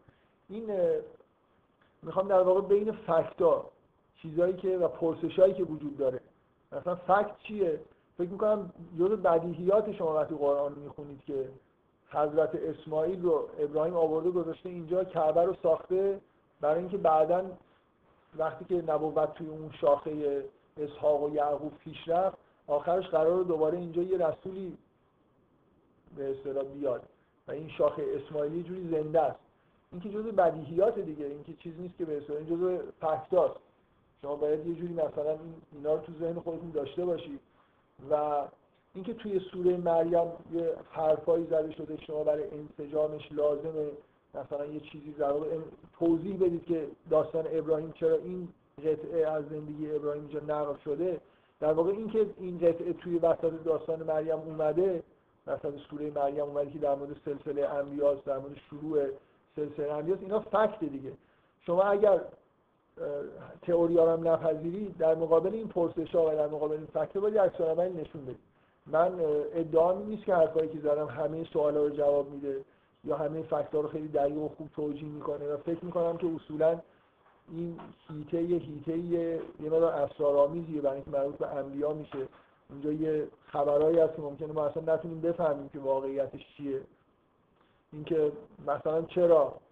من ادعام اینه که شاید دوست ندارم کلمه ادعا رو به کار ببرم. یا بعضی از این چیز ادعا رو خوب به صورت سوالی آدم بپرسه که آیا مثلا اینطور نیست که دستور زرف اسماعیل به این دلیل صادر شده که این پتانسیل نبوت تو این شاخه اسماعیلی حفظ بشه یه جوری؟ یعنی اینجا یه رازی وجود داره که همین که اسماعیل مثلا از این ماجرا این چیزی که بالقوه قرار بود بشه بالقوه نمیشه به صورت یه پتانسیل شدیدی توی وجود اسماعیل میمونه. آیا این اینجوری نیست که یه جوری در واقع امکانی فراهم میشه که بعدا توی این سلسله کسی به پیامبری برسه؟ من فکر کنم جلسه قبل آخرش به اینجا رسیدیم که می‌تونه یه همچین فرضی محتمل باشه و یه جوری با همین تئوریایی که من در مورد تولد ارث اینا گفتم سازگاره. اینکه چرا اسماعیل در واقع به اون چیزی که باید برسه نمی‌رسه. اسحاق در واقع انتخاب میشه و اینجا اسماعیل در واقع توی بیابان فقط به خانواده خودش داره رسالت خودش میرسونه. اینا نکاتیه که من فکر می‌کنم که توضیحات کاملی ندادم. احساسم اینه که همینجور به اصطلاح خیلی در سطح میمونه حرفایی که آدم در مورد انبیا می‌زنه و تقریبا هم شاید به غیر از این نباشه. ولی دوست داشتم حالا شاید جلسه بعد این کارو بکنم که یه دور همه حرفایی که زدم و قسمت های تئوری و فکت و سوال و ایناشو جدا بکنم. بعضی از حرفایی که زدم جدا از این تئوری درست باشه غلطی درستن بعضی از توجیهات درستن ولی اینکه وابسته نیستن به اون تئوری. می‌دونید خیلی وقت آدم حرفایی که می‌زنه ممکنه من با یه مقدماتی. مقدماتی میشینم و بعد نتیجه می‌گیرم. ممکنه اون نتیجه جوری دیگه هم بشه ثابت کرد. یعنی وابسته به این مقدمات. یه خودی فکر می‌کنم چون مجموعه حرفایی که زدم در طی ده 15 جلسه خود بیش از اندازه پراکنده شده شاید لازم باشه که یه بار مثلا یه نیم ساعت سه رو وقت بذاریم همه اینا رو به طور منظم بیان بکنم و اون جاهایی که مستقل و میشه بدون هیچ تئوری در واقع پذیرفت یا با تئوری خیلی عمومی‌تر میشه پذیرفت رو در واقع بگم. همین مشکل رو سر بحث کردن در مورد حضرت مسیح هم پیدا کرد یعنی وقتی شما یه چیزی رو اصولی رو در واقع بیان می‌کنید که حضرت مسیح حقیقتش چیه من مثلا فرض کنید یه ادعایی در مورد حضرت مسیح می‌کنم خب خیلی چیزا با اون ادعا در میاد و توجیه میشه. در حالی که خیلی از شعنایی که برای حضرت مسیح قائل هستیم لزومی نداره شما حرفای مقدماتی رو پذیرفته باشید. رسما تو قرآن ذکر شده به عنوان فکت می‌تونید بهش نگاه بکنید یا هزار جور دیگه هم می‌تونید اون نکته در واقع توجیه بکنید من در واقع اینه که اگه مثلا یه جایی از یه تئوری میلنگه باعث نشه که همه حرفایی که آدم در به عنوان نتیجه اون تئوری می‌زنه زیر سوال بره. خیلی هاش ممکنه مستقلا قابل بیان کردن باشه. من کلا یه احساسی دارم که همچین وضعیتی یه خود پیش اومده. حالا شاید به تو این جلسه اگه وقت می‌شد همین جلسه این کار می‌کردم. حالا اگه نه توی جلسه آینده جلسات بعد یه بار به طوری خود منظم تری همه حرفا رو قسمت های فکس و این چیزاشو جدا می‌کنم از تئوریا و میزان وابستگیشو در واقع یه جوری سعی می‌کنم نشون بدم که چه جایی بدون وابستگی قابل بیان. من یه نکته ای که از جلسه قبل موند و فکر می‌کنم که سریع و راحت می‌تونم در واقع بهش اشاره ای بکنم در مورد حضرت موسی و آیه ای که اینجا در مورد حضرت موسی وجود داره یه چیه نکته ای که فکر می‌کنم بد نیست بهش دقت بکنم من شما وقتی حضرت من دفعه قبل سعی کردم توضیح بدم که حضرت موسی چه ویژگی عجیبی از نظر به عهده گرفتن این رسالت الهی داره. که باز مثل شبیه سرسلسله است به دلیل اینکه از پدر چیزی به ارث نمی‌بره. در واقع از شاگردی شعیبه که انگار به پیغمبری می‌رسه. من نکته ای که می‌خوام بگم در تایید حرفاییه که به نوعی که دو سه جلسه قبل گفتم. اینکه اتفاقی که برای حضرت ابراهیم افتاد اتفاقی که توی بنی اسرائیل اصولا افتاده از حضرت ابراهیم به طور با سراحت در واقع ما تو قرآن می‌بینیم که این مسئله شروع شده اینه که حضرت ابراهیم صاحب یه رسالت جهانی برای کل انسانهایی که توی کره زمین برای ناس شده. دیگه قوم خاصی نداره. من سعی کردم توضیح بدم که چجوری همچین اتفاق افتاده چه رفتی با این آیه هایی که اینجا نقل شده داره. و اون چیزی که توی آل ابراهیم در واقع داره به نوعی به ارث می‌رسه همین رسالت جهانیه کل بنی اسرائیل صاحب رسالت جهانی هستن. یعنی پیامبران بنی اسرائیل ممکنه دعوتشون رو در محدوده بنی اسرائیل دارن بنا می‌کنن ولی معنیش این نیست که اینا پیامبران قومی هن برای خاطر اینکه کل این ماجرا دیگه ماجرای جهانیه. این سوء تفاهمیه که فکر می‌کنم خیلی وقتا من دیدم پیش میاد که مثلا بعضی از انبیا رو انبیاء بنی اسرائیل می‌دونن در حالی که یه جوری فکر می‌کنم اینجا سوء تفاهم وجود داره. کل بن... ماجرای بنی اسرائیل ماجرای جهانیه. یعنی رسالتی به عهده این قوم گذاشته شده. یعنی من قرار بعدا با جزئیات در موردش صحبت بکنم. بنابراین همه انبیاء بنی اسرائیل به نوعی انبیایی هستن که رسالت جهانی دارن. من نکته ای که از توی متن روش تاکید کردم این بود که شما وقتی که اگه پذیرفته باشید کل این ماجرا که حضرت اسماعیل در واقع پسر بزرگ حضرت ابراهیم بود که انگار قرار بود که وارث این رسالت جهانی بشه و بعدا رسالت جهانی به اسحاق انتقال پیدا کرد بعد از اون حکم زپ اسماعیل. ادعایی بود که من کردم. حالا چه تئوری پشتش باشه چه نباشه می‌تونم خود این ادعا رو به عنوان یه ادعای مستقل مطرح بکنم و نشون بدم که خیلی چیزها رو توجیه می‌کنه دیگه. حالا معلوم اینکه از جایی ساپورت نشه. من یه نکته هایی که گفتم این بود که شما وقتی آیه های مربوط حضرت ابراهیم رو می‌خونید مدام می‌بینید که حرف از ناس بارها در کنار حضرت ابراهیم کارهایی که می‌کنه همش در واقع یه جوری اینی جایلا که لناس امام چیزیه که در شعن ابراهیم هست خداوند میگه که من تو رو برای مردم به عنوان الگو مثلا انتخاب کردم.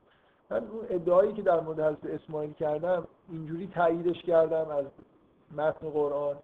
شما وقتی که شما قبل از اون ماجرای ذبح اسماعیل می‌بینید که اسماعیل با حضرت ابراهیم در حال ساختن خانه کعبه است که ادعای قرآن اینه که ان اول بیت وضع للناس للذی به بکر این اصلا اولین کاری بود که اولین ساختمانی بود که برای عمومی ساخته شد برای ناس ساخته شده قبلا هیچ وقت در کره زمین کسی بنایی نساخته بود برای همه مردم. مثلا بیان همه همه کارا قومی و در واقع یه جوری وابسته به یه جغرافی های خاص بود در حالی که بنای کعبه یه رسالتی بود که خداوند به حضرت ابراهیم و اسماعیل داد که اینجا رو بسازن و پاکیزه نگه دارن برای اینکه حج که وظیفه کاملا عمومی جهانی انجام میشه من اینو شاهد این می‌گیرم که حضرت اسماعیل انگار وقتی داره این کارو با پدرش می‌کنه کاندید رسالت جهانی دیگه. در اون رسالت لناس پدر شریکه. دارن با هم این کار می‌کنن. و بعد این تصویری که از حضرت اسماعیل اینجا توی این سوره هست که مکان یعمر اهله به صلات و زکات نشان دهنده تغییری توی زندگی اسماعیله که بعد از اون ماجرا دیگه فقط رسالتش محدود شده به همین افرادی که اطرافش زندگی می‌کنن و انگار دیگه اون کاری که باید انجام می‌داده رو انجام نمیده. رسالت جهانی رو نداره. حضرت ابراهیمی که میره برای اون رسالت خودش و حضرت اسحاق هم ادامه میده. حضرت اسماعیل البته اون مسئله متولی کعبه بودن و همچنان حفظ می‌کنه منتها به صورت انگار یه رسالتی که یه جوری پنهانه دیگه دعوت عمومی درش نیست. من می‌خوام مشابه این رو سعی کنم بگم که برای حضرت موسی برعکسش در واقع اتفاق افتاده. نمی‌خوام به جای خاصی از قرآن هم اشاره بکنم. شاید تکرار شده ترین قطعه داستانهای قرآن داست قسمتی که به حضرت موسی وحی میشه که از بالاترین فرکانس ها رو داستان از آدم و حوا بارها و بارها تکرار میشه. حالا یا یه صفحه یا یه جمله. این صحنه ای هم که از موسی داره میره و بعد بهش وحی میشه صحنه تکراری توی قرآن هست. شما هر جای قرآن رو تقریبا هر سوره ای که توش داستانی هست نگاه بکنی احتمال اینکه این قطعه رو مثلا توش ببینید هست. مثلا سوره تاها نسبتا مفصل این قطعه رو تو خودش داره سوره قصص داره.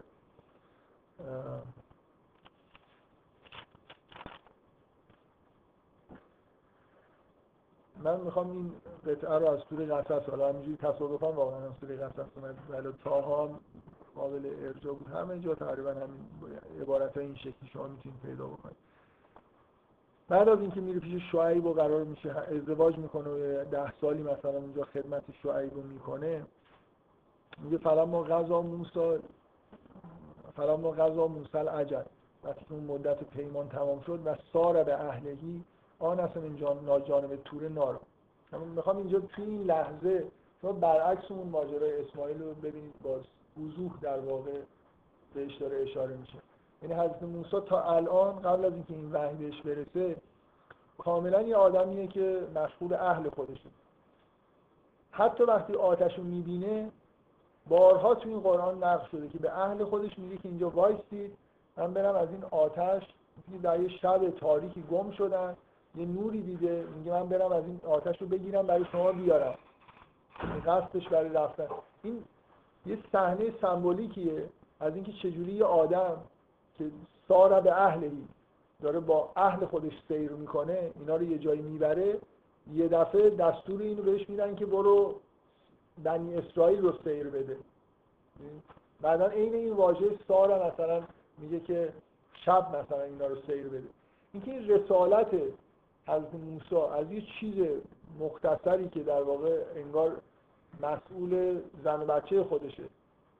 و اشتباها انگار فکر می‌کنه این آتش هم به درد اینکه لحظه که داره میره داره میره که اون آتش رو برای اهل خودش بیاره ولی اون آتش چیز خیلی بزرگتر و عظیمتره. اون در واقع اون چیزیه که لحظه ایه که اون رسالت جهانی رو به دوش حضرت موسی می‌ذارن. قرار میشه که بره پیش فرعون و پیغام مثلا برای فرعون ببر این برعکس بودن این ماجرا یعنی این مشغول بودن حضرت موسی به اهل خودش. بارها من تاکیدم اینه که بارها توی قرآن وقتی این صحنه داره نقل میشه که حضرت موسی وحی میشه همیشه تقریبا این مقدمه گفته میشه که با اهل خودش داشت می‌رفت آتش رو دید و گفت که وایستید من برم از این برای شما مثلا یه انی آنست و نارم لعلی آتی کن منها به خبرن او جذبت من النار لعلکم تسل کاملا مشغول سیر اهل خودشه و اینا داره یه جایی می‌بره و آتش رو هم به عنوان یه چیزی که ممکنه راهنمایی بتونه ممکن اونجا آدم هایی هستن آتش روشن خبری بگیرم از اونها که ما کجا هستیم و کجا داریم میریم و به اضافه این که ممکنه مثلا بتونم او جذبت من خود آتش بیارم لعلکم تسلون اینا مشکلات خانوادگی داره در حالی که فلما اتاها نودی من انشاط الواد الایمن فی البقعه المبارکه من الشجره ایا موسی انی رب العالمین. یه دفعه صحنه تبدیل به این میشه که رب العالمین پروردگار همه جهانیان سر کار موسی افتاده با خدا و اینکه دیگه حالا قرار بره بنی اسرائیل رو از دست فرعون نجات بده. این آتش در واقع آتشیه که برای بنی اسرائیل اونجا انگار داره میسوزه نه برای اهل کوچیک حضرت موسی. این من می‌خوام دقیقا شما وقتی که ذکر حضرت موسی توی سوره مریم هست بدون اینکه دیگه این مقدمات ذکر بشه ولی به اون لحظه ای اشاره می‌کنه که همین اتفاق برای حضرت موسی افتاد. یعنی شما چیزی که تو سوره مریم می‌خونید اینه که و همین عبارت و نادیناه من جانب تور الایمن و غربناه نجید اتفاقی که برای حضرت موسی افتاد این لحظه خاص از زندگی موسی که یه دفعه از یه آدمی که داشت برای شعیب کار می‌کرد و زن و بچه ای داشته و داشت زن و بچهش یه طرفی می‌برد.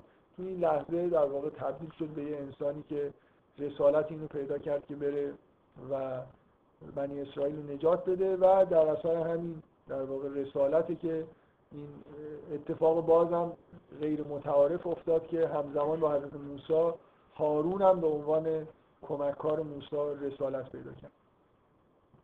من ولی به عنوان نکته که مربوط به حداقل سوره بود توی این جلسه می‌خواستم به این اشاره بکنم که اون آیه‌ای که در مورد حضرت موسی هست باز مناسبتی داره که به اون لحظه‌ای در واقع اشاره می‌کنه که حضرت موسی از اهل خودش جدا شد. این درست برعکس ماجرایی که به نظر میاد برای اسماعیل اتفاق افتاده که توی اینجا در واقع شما بعد از اون ماجرای زف اسماعیل احتمالا همه چیز رو با صورت احتمال میگم برای اینکه خیلی هم قاطع صحبت کردن شاید درست نباشه. اینکه اقامت اسماعیل در بیابان نتیجهش این بود که مشغول اهل خودش و رسالتش در حد اهل خودش شد. کاری که قطعا از موسی برای اهل خودش می‌کرد ولی در یه شب ناگهان تبدیل به یه انسانی شد که رسالتی شد. بزرگترین رسول خدا از نظر عملیاتی که تو کره زمین قرار بود انجام بده شما چیزی مشابه از موسی نمی‌بینید که پیغمبری رو فرستاده باشن مثلا سراغ فرعون. که چیکار کن که بنی اسرائیل بده من ببرم؟ یه خورده کل ماجرای ماجرای به اصطلاح چی میگن؟ سیاسی اجتماعی و بزرگی تو کره زمین داره اتفاق میفته مسئله در یه جغرافی های بزرگی اتفاق میفته حضرت ابراهیم به عنوان یه انسان تک حالا همراه با خانواده خودش خیلی در خاورمیانه این ور اون رفته. ولی این حرکت حضرت موسی همراه با قوم بنی اسرائیل از مصر به سمت مثلا کنعان و اینا یه اتفاق خیلی عجیبیه که نطفهش در واقع در همین شب اصلا آتشی که موسی جور دیگه ای داره بهش نگاه می‌کنه در واقع شروع شده. من خواستم لاغن این جلسه خالی از چیز نمونه. اگه وقت می‌کردم می‌خواستم کل همه این ادعاهای تئوری و نمی‌دونم فکت و اینا رو یه مرور مختصر بکنم که یه جوری احساس آرامش بکنم. همه, همه چیز وابسته نشده به قبول کردن این که مثلا وراثت مکانیسمش چیه که من خودم دانشم در مورد وراثت مثلا وراثت معنوی در حد حدس و گمانه. فقط فکر می‌کنم که خوب آدم در این زمین های تئوری داشته باشه. یعنی همینجوری دستش خالی نباشه. و تئوری ها باید طوری باشن که این مجموعه چیزهایی که در مورد وراثت انبیا توی قرآن اومده رو به نوعی بشه باشون چیز کرد. با اینا بخون.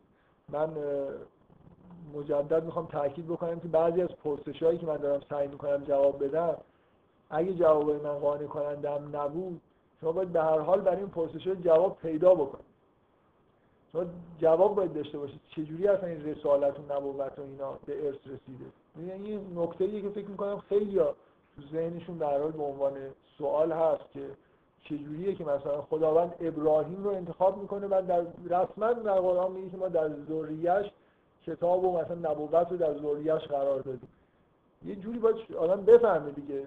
فعلا علم ژنتیک میگه که صفات معنوی و اینا خیلی حالا حداقل ادعایی وجود نداره که به ارث می‌رسن. مثلا مسائل اخلاقی و اینا. یه جوری به هر حال ما علم ژنتیک خب تا دیروز یه چیزای دیگه هم مثلا ممکن بود به ارث نمی‌رسن. حالا هی روز به روز حرفا ممکنه شدیدتر بشه و دوباره نوسان بکنه. من فکر نمی کنم خودمون خیلی فعلا وابسته به علم ژنتیک بکنیم. یعنی ژن مثلا رسالت و اینا رو سعی کنیم یه جایی پیدا کنیم ولی نهایتا من حرفم اینه که باید برای این چیزا یه تئوریایی داشته باشیم سعی کنیم که یه چیزایی رو توضیح بدیم سوال داشته نفر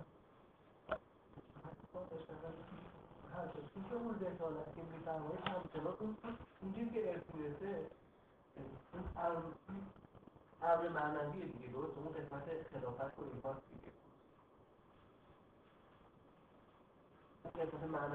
من فکر کنم فرق گذاشتم بین اون مقام مثلا چه می‌دونم خلافت با با رسالت.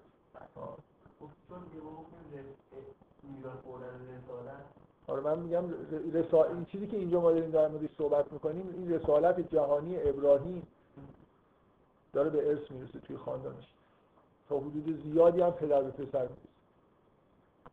دیفالت هم انگار اینه که به پسر اول می‌رسه. من سعی کردم بگم که همه اینا یه جوری با عرض جور در اگه قبول... اگه یه سری حرفای من قبول کرده باشی که اصلا فرزندان چجوری مد...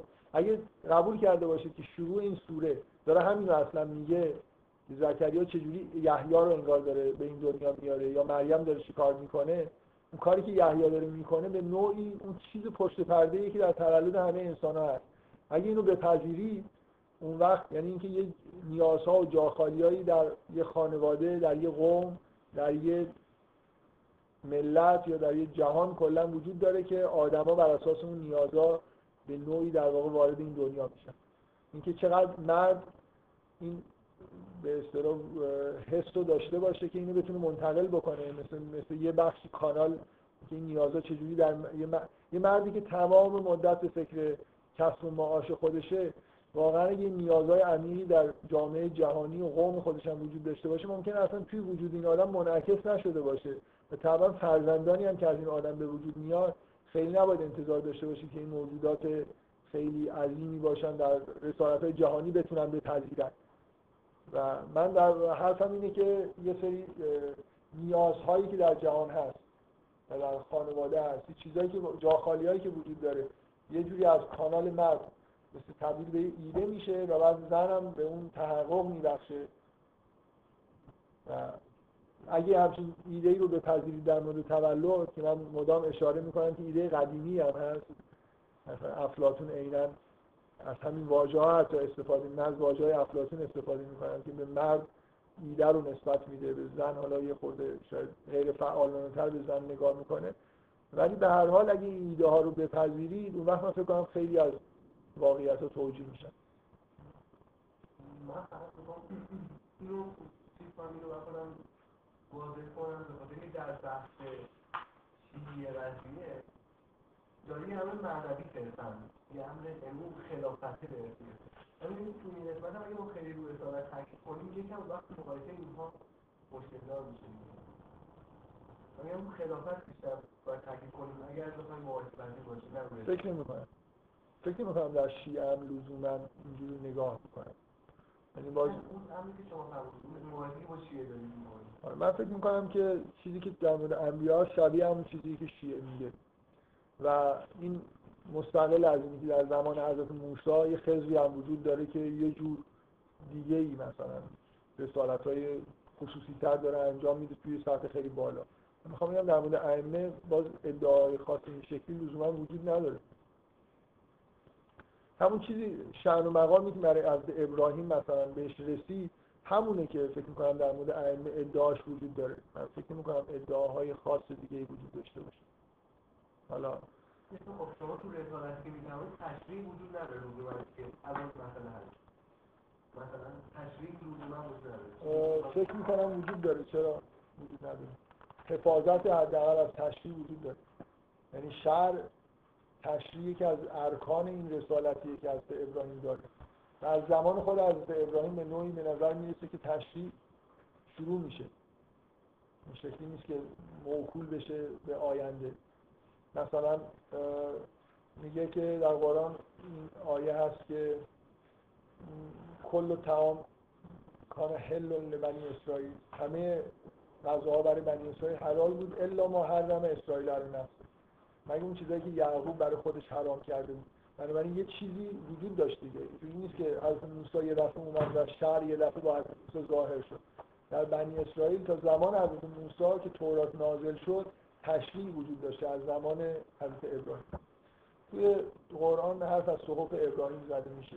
که دقیقا چی توی صحف ابراهیم بوده وقتی کنار صحف موسی میاد صحف ابراهیم و موسی آدم به نظرش میاد از حضرت ابراهیم هم شرعی ولی مختصر باقی مونده.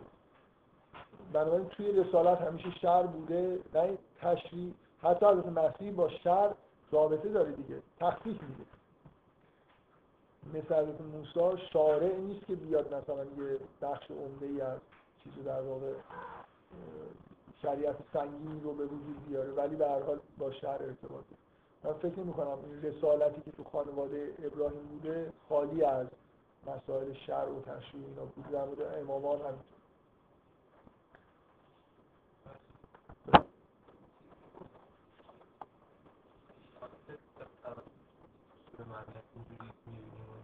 آره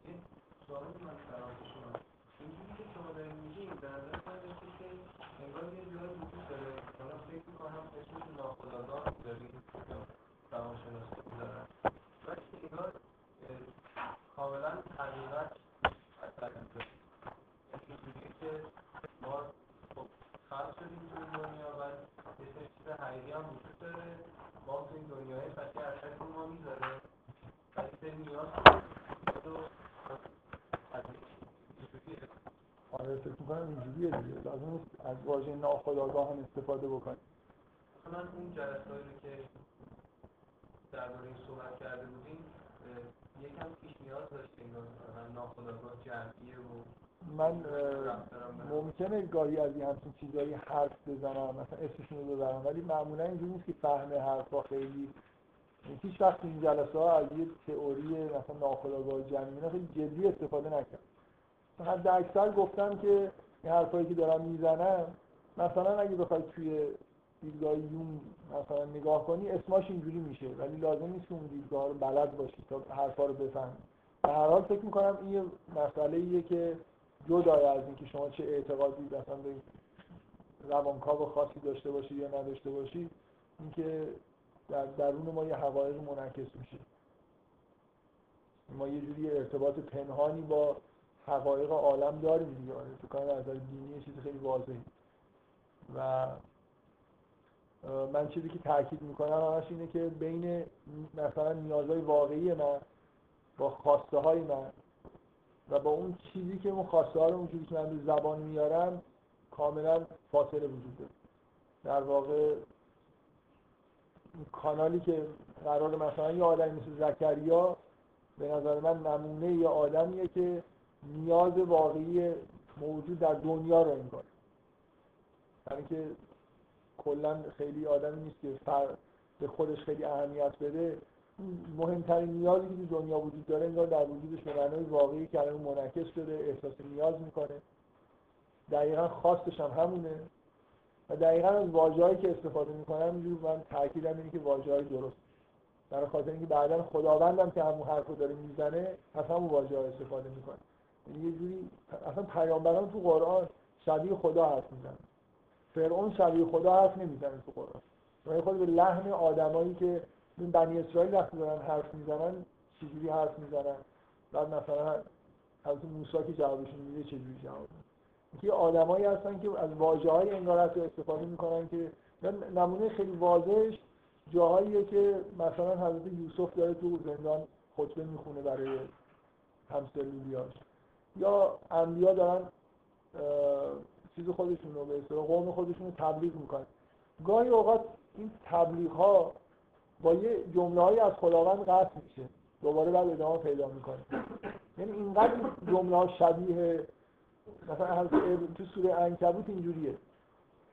حضرت ابراهیم داره حرف می‌زنه بعد یه عبارتی هست که به نظر میاد خدا داره میگه بعد دوباره بقیه حرف حضرت ابراهیم. یعنی حرفای ابراهیم عین اصلا تو واژگانش همون چیزایی که یه خداوند می‌خواد بیان بکنه همینجوری میگه. یوسف هم مثلا اون خطبهش هم اینجوریه دیگه. شما مشابه همین هم از انبیاء دیگه با همین واژه ها کم و بیش میشنوید و اینکه خداوند هم مثلا همینجا از قول خودش هم گاهی یه چیزای شبیه همین توی قرآن گفته. یا بذار یه مثال خیلی خوب در مورد لقمانه. لقمان همه چیز به پسرش میگه. بغیر از اینکه باید والدینت احسان بکنی. مثل اینکه در شأن مثلا ترین یه حکم ولی وسط حرفای لقمان اینو خدا میگه دیگه. یعنی برای جاش مثلا میگه که شرک نبر فلان نکن. بعد خدا میگه که به والدینت احسان بکن و بقیه حرفای لقمان هست اینجوری فقط یکی رو به نظر میاد لقمان خودش نمیگه پسر خودش. اینکه زکریا نمونه یه آدمیه که همه چیزش مطابق با حقیقته. حقیقت در وجودش منعکس شده بهترین وجه ممکنه بیان شده. برای همین هم یه موجودی متولد میشه که دقیقا همونیه که از زکریا می‌خواد. پس این ایده باید معترف شده جایی که درست پرورش پیدا کنه تا وجود بعد منظورشون از درست بودن چجوری چه اثری یعنی مثلا حضرت نوح یعنی حضرت نوح وقتی زنش زن خوبی نیست فرزندانی که ازش متولد میشن بچه های خوبی نیستن. یه نمونه واضح توی قرآن پسر نوحه که نمیشه گفتی از نوح مشکلی داره. عنوانی فکر بزرگترین پیغمبرهای خدا. ولی شما این ایده رو هر جایی قابل پرورش نیست. یعنی محیط روانی من چیزی که میگم اینه که برخلاف اون که افلاطون یه جوری واژه‌ای که در مورد زن به کار می‌بره تقریبا مثل یه چیزی مثل فقط یه جایی که چی؟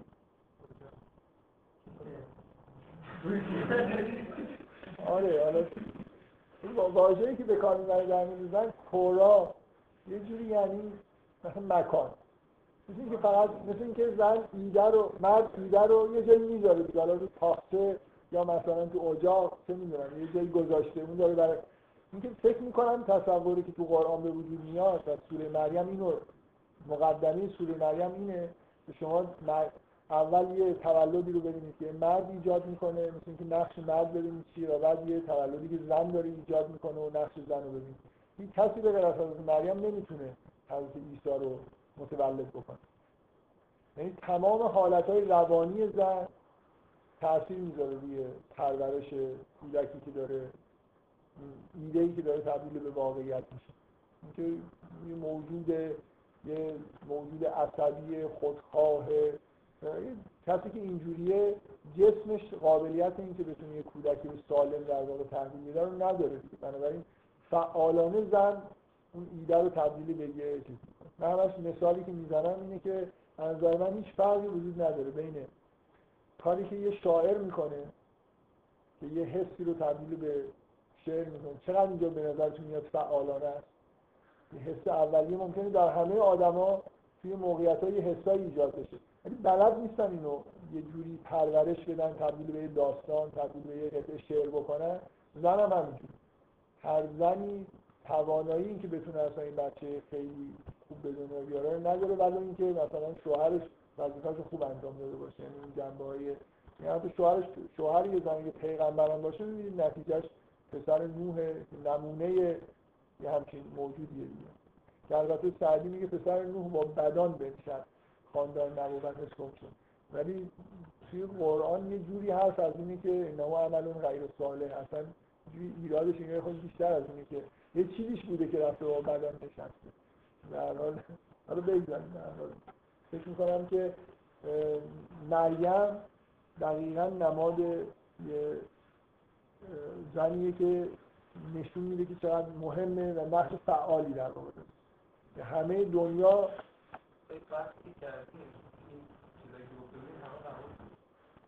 درباره من خب خیلی بیشتر بحث چیکار کنم؟ شاید شاید یه خود توضیح بیشتر بدم بعدا.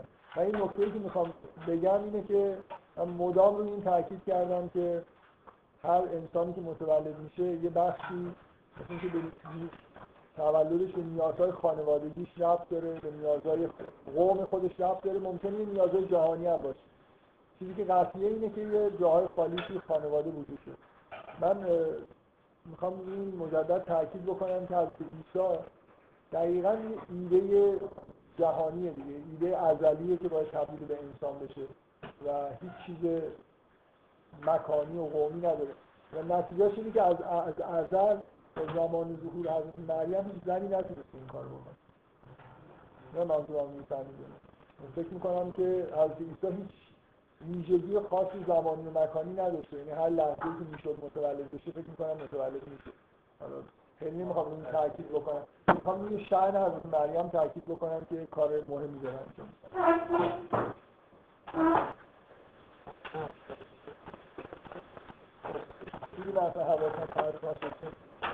اینجوری خاموش شد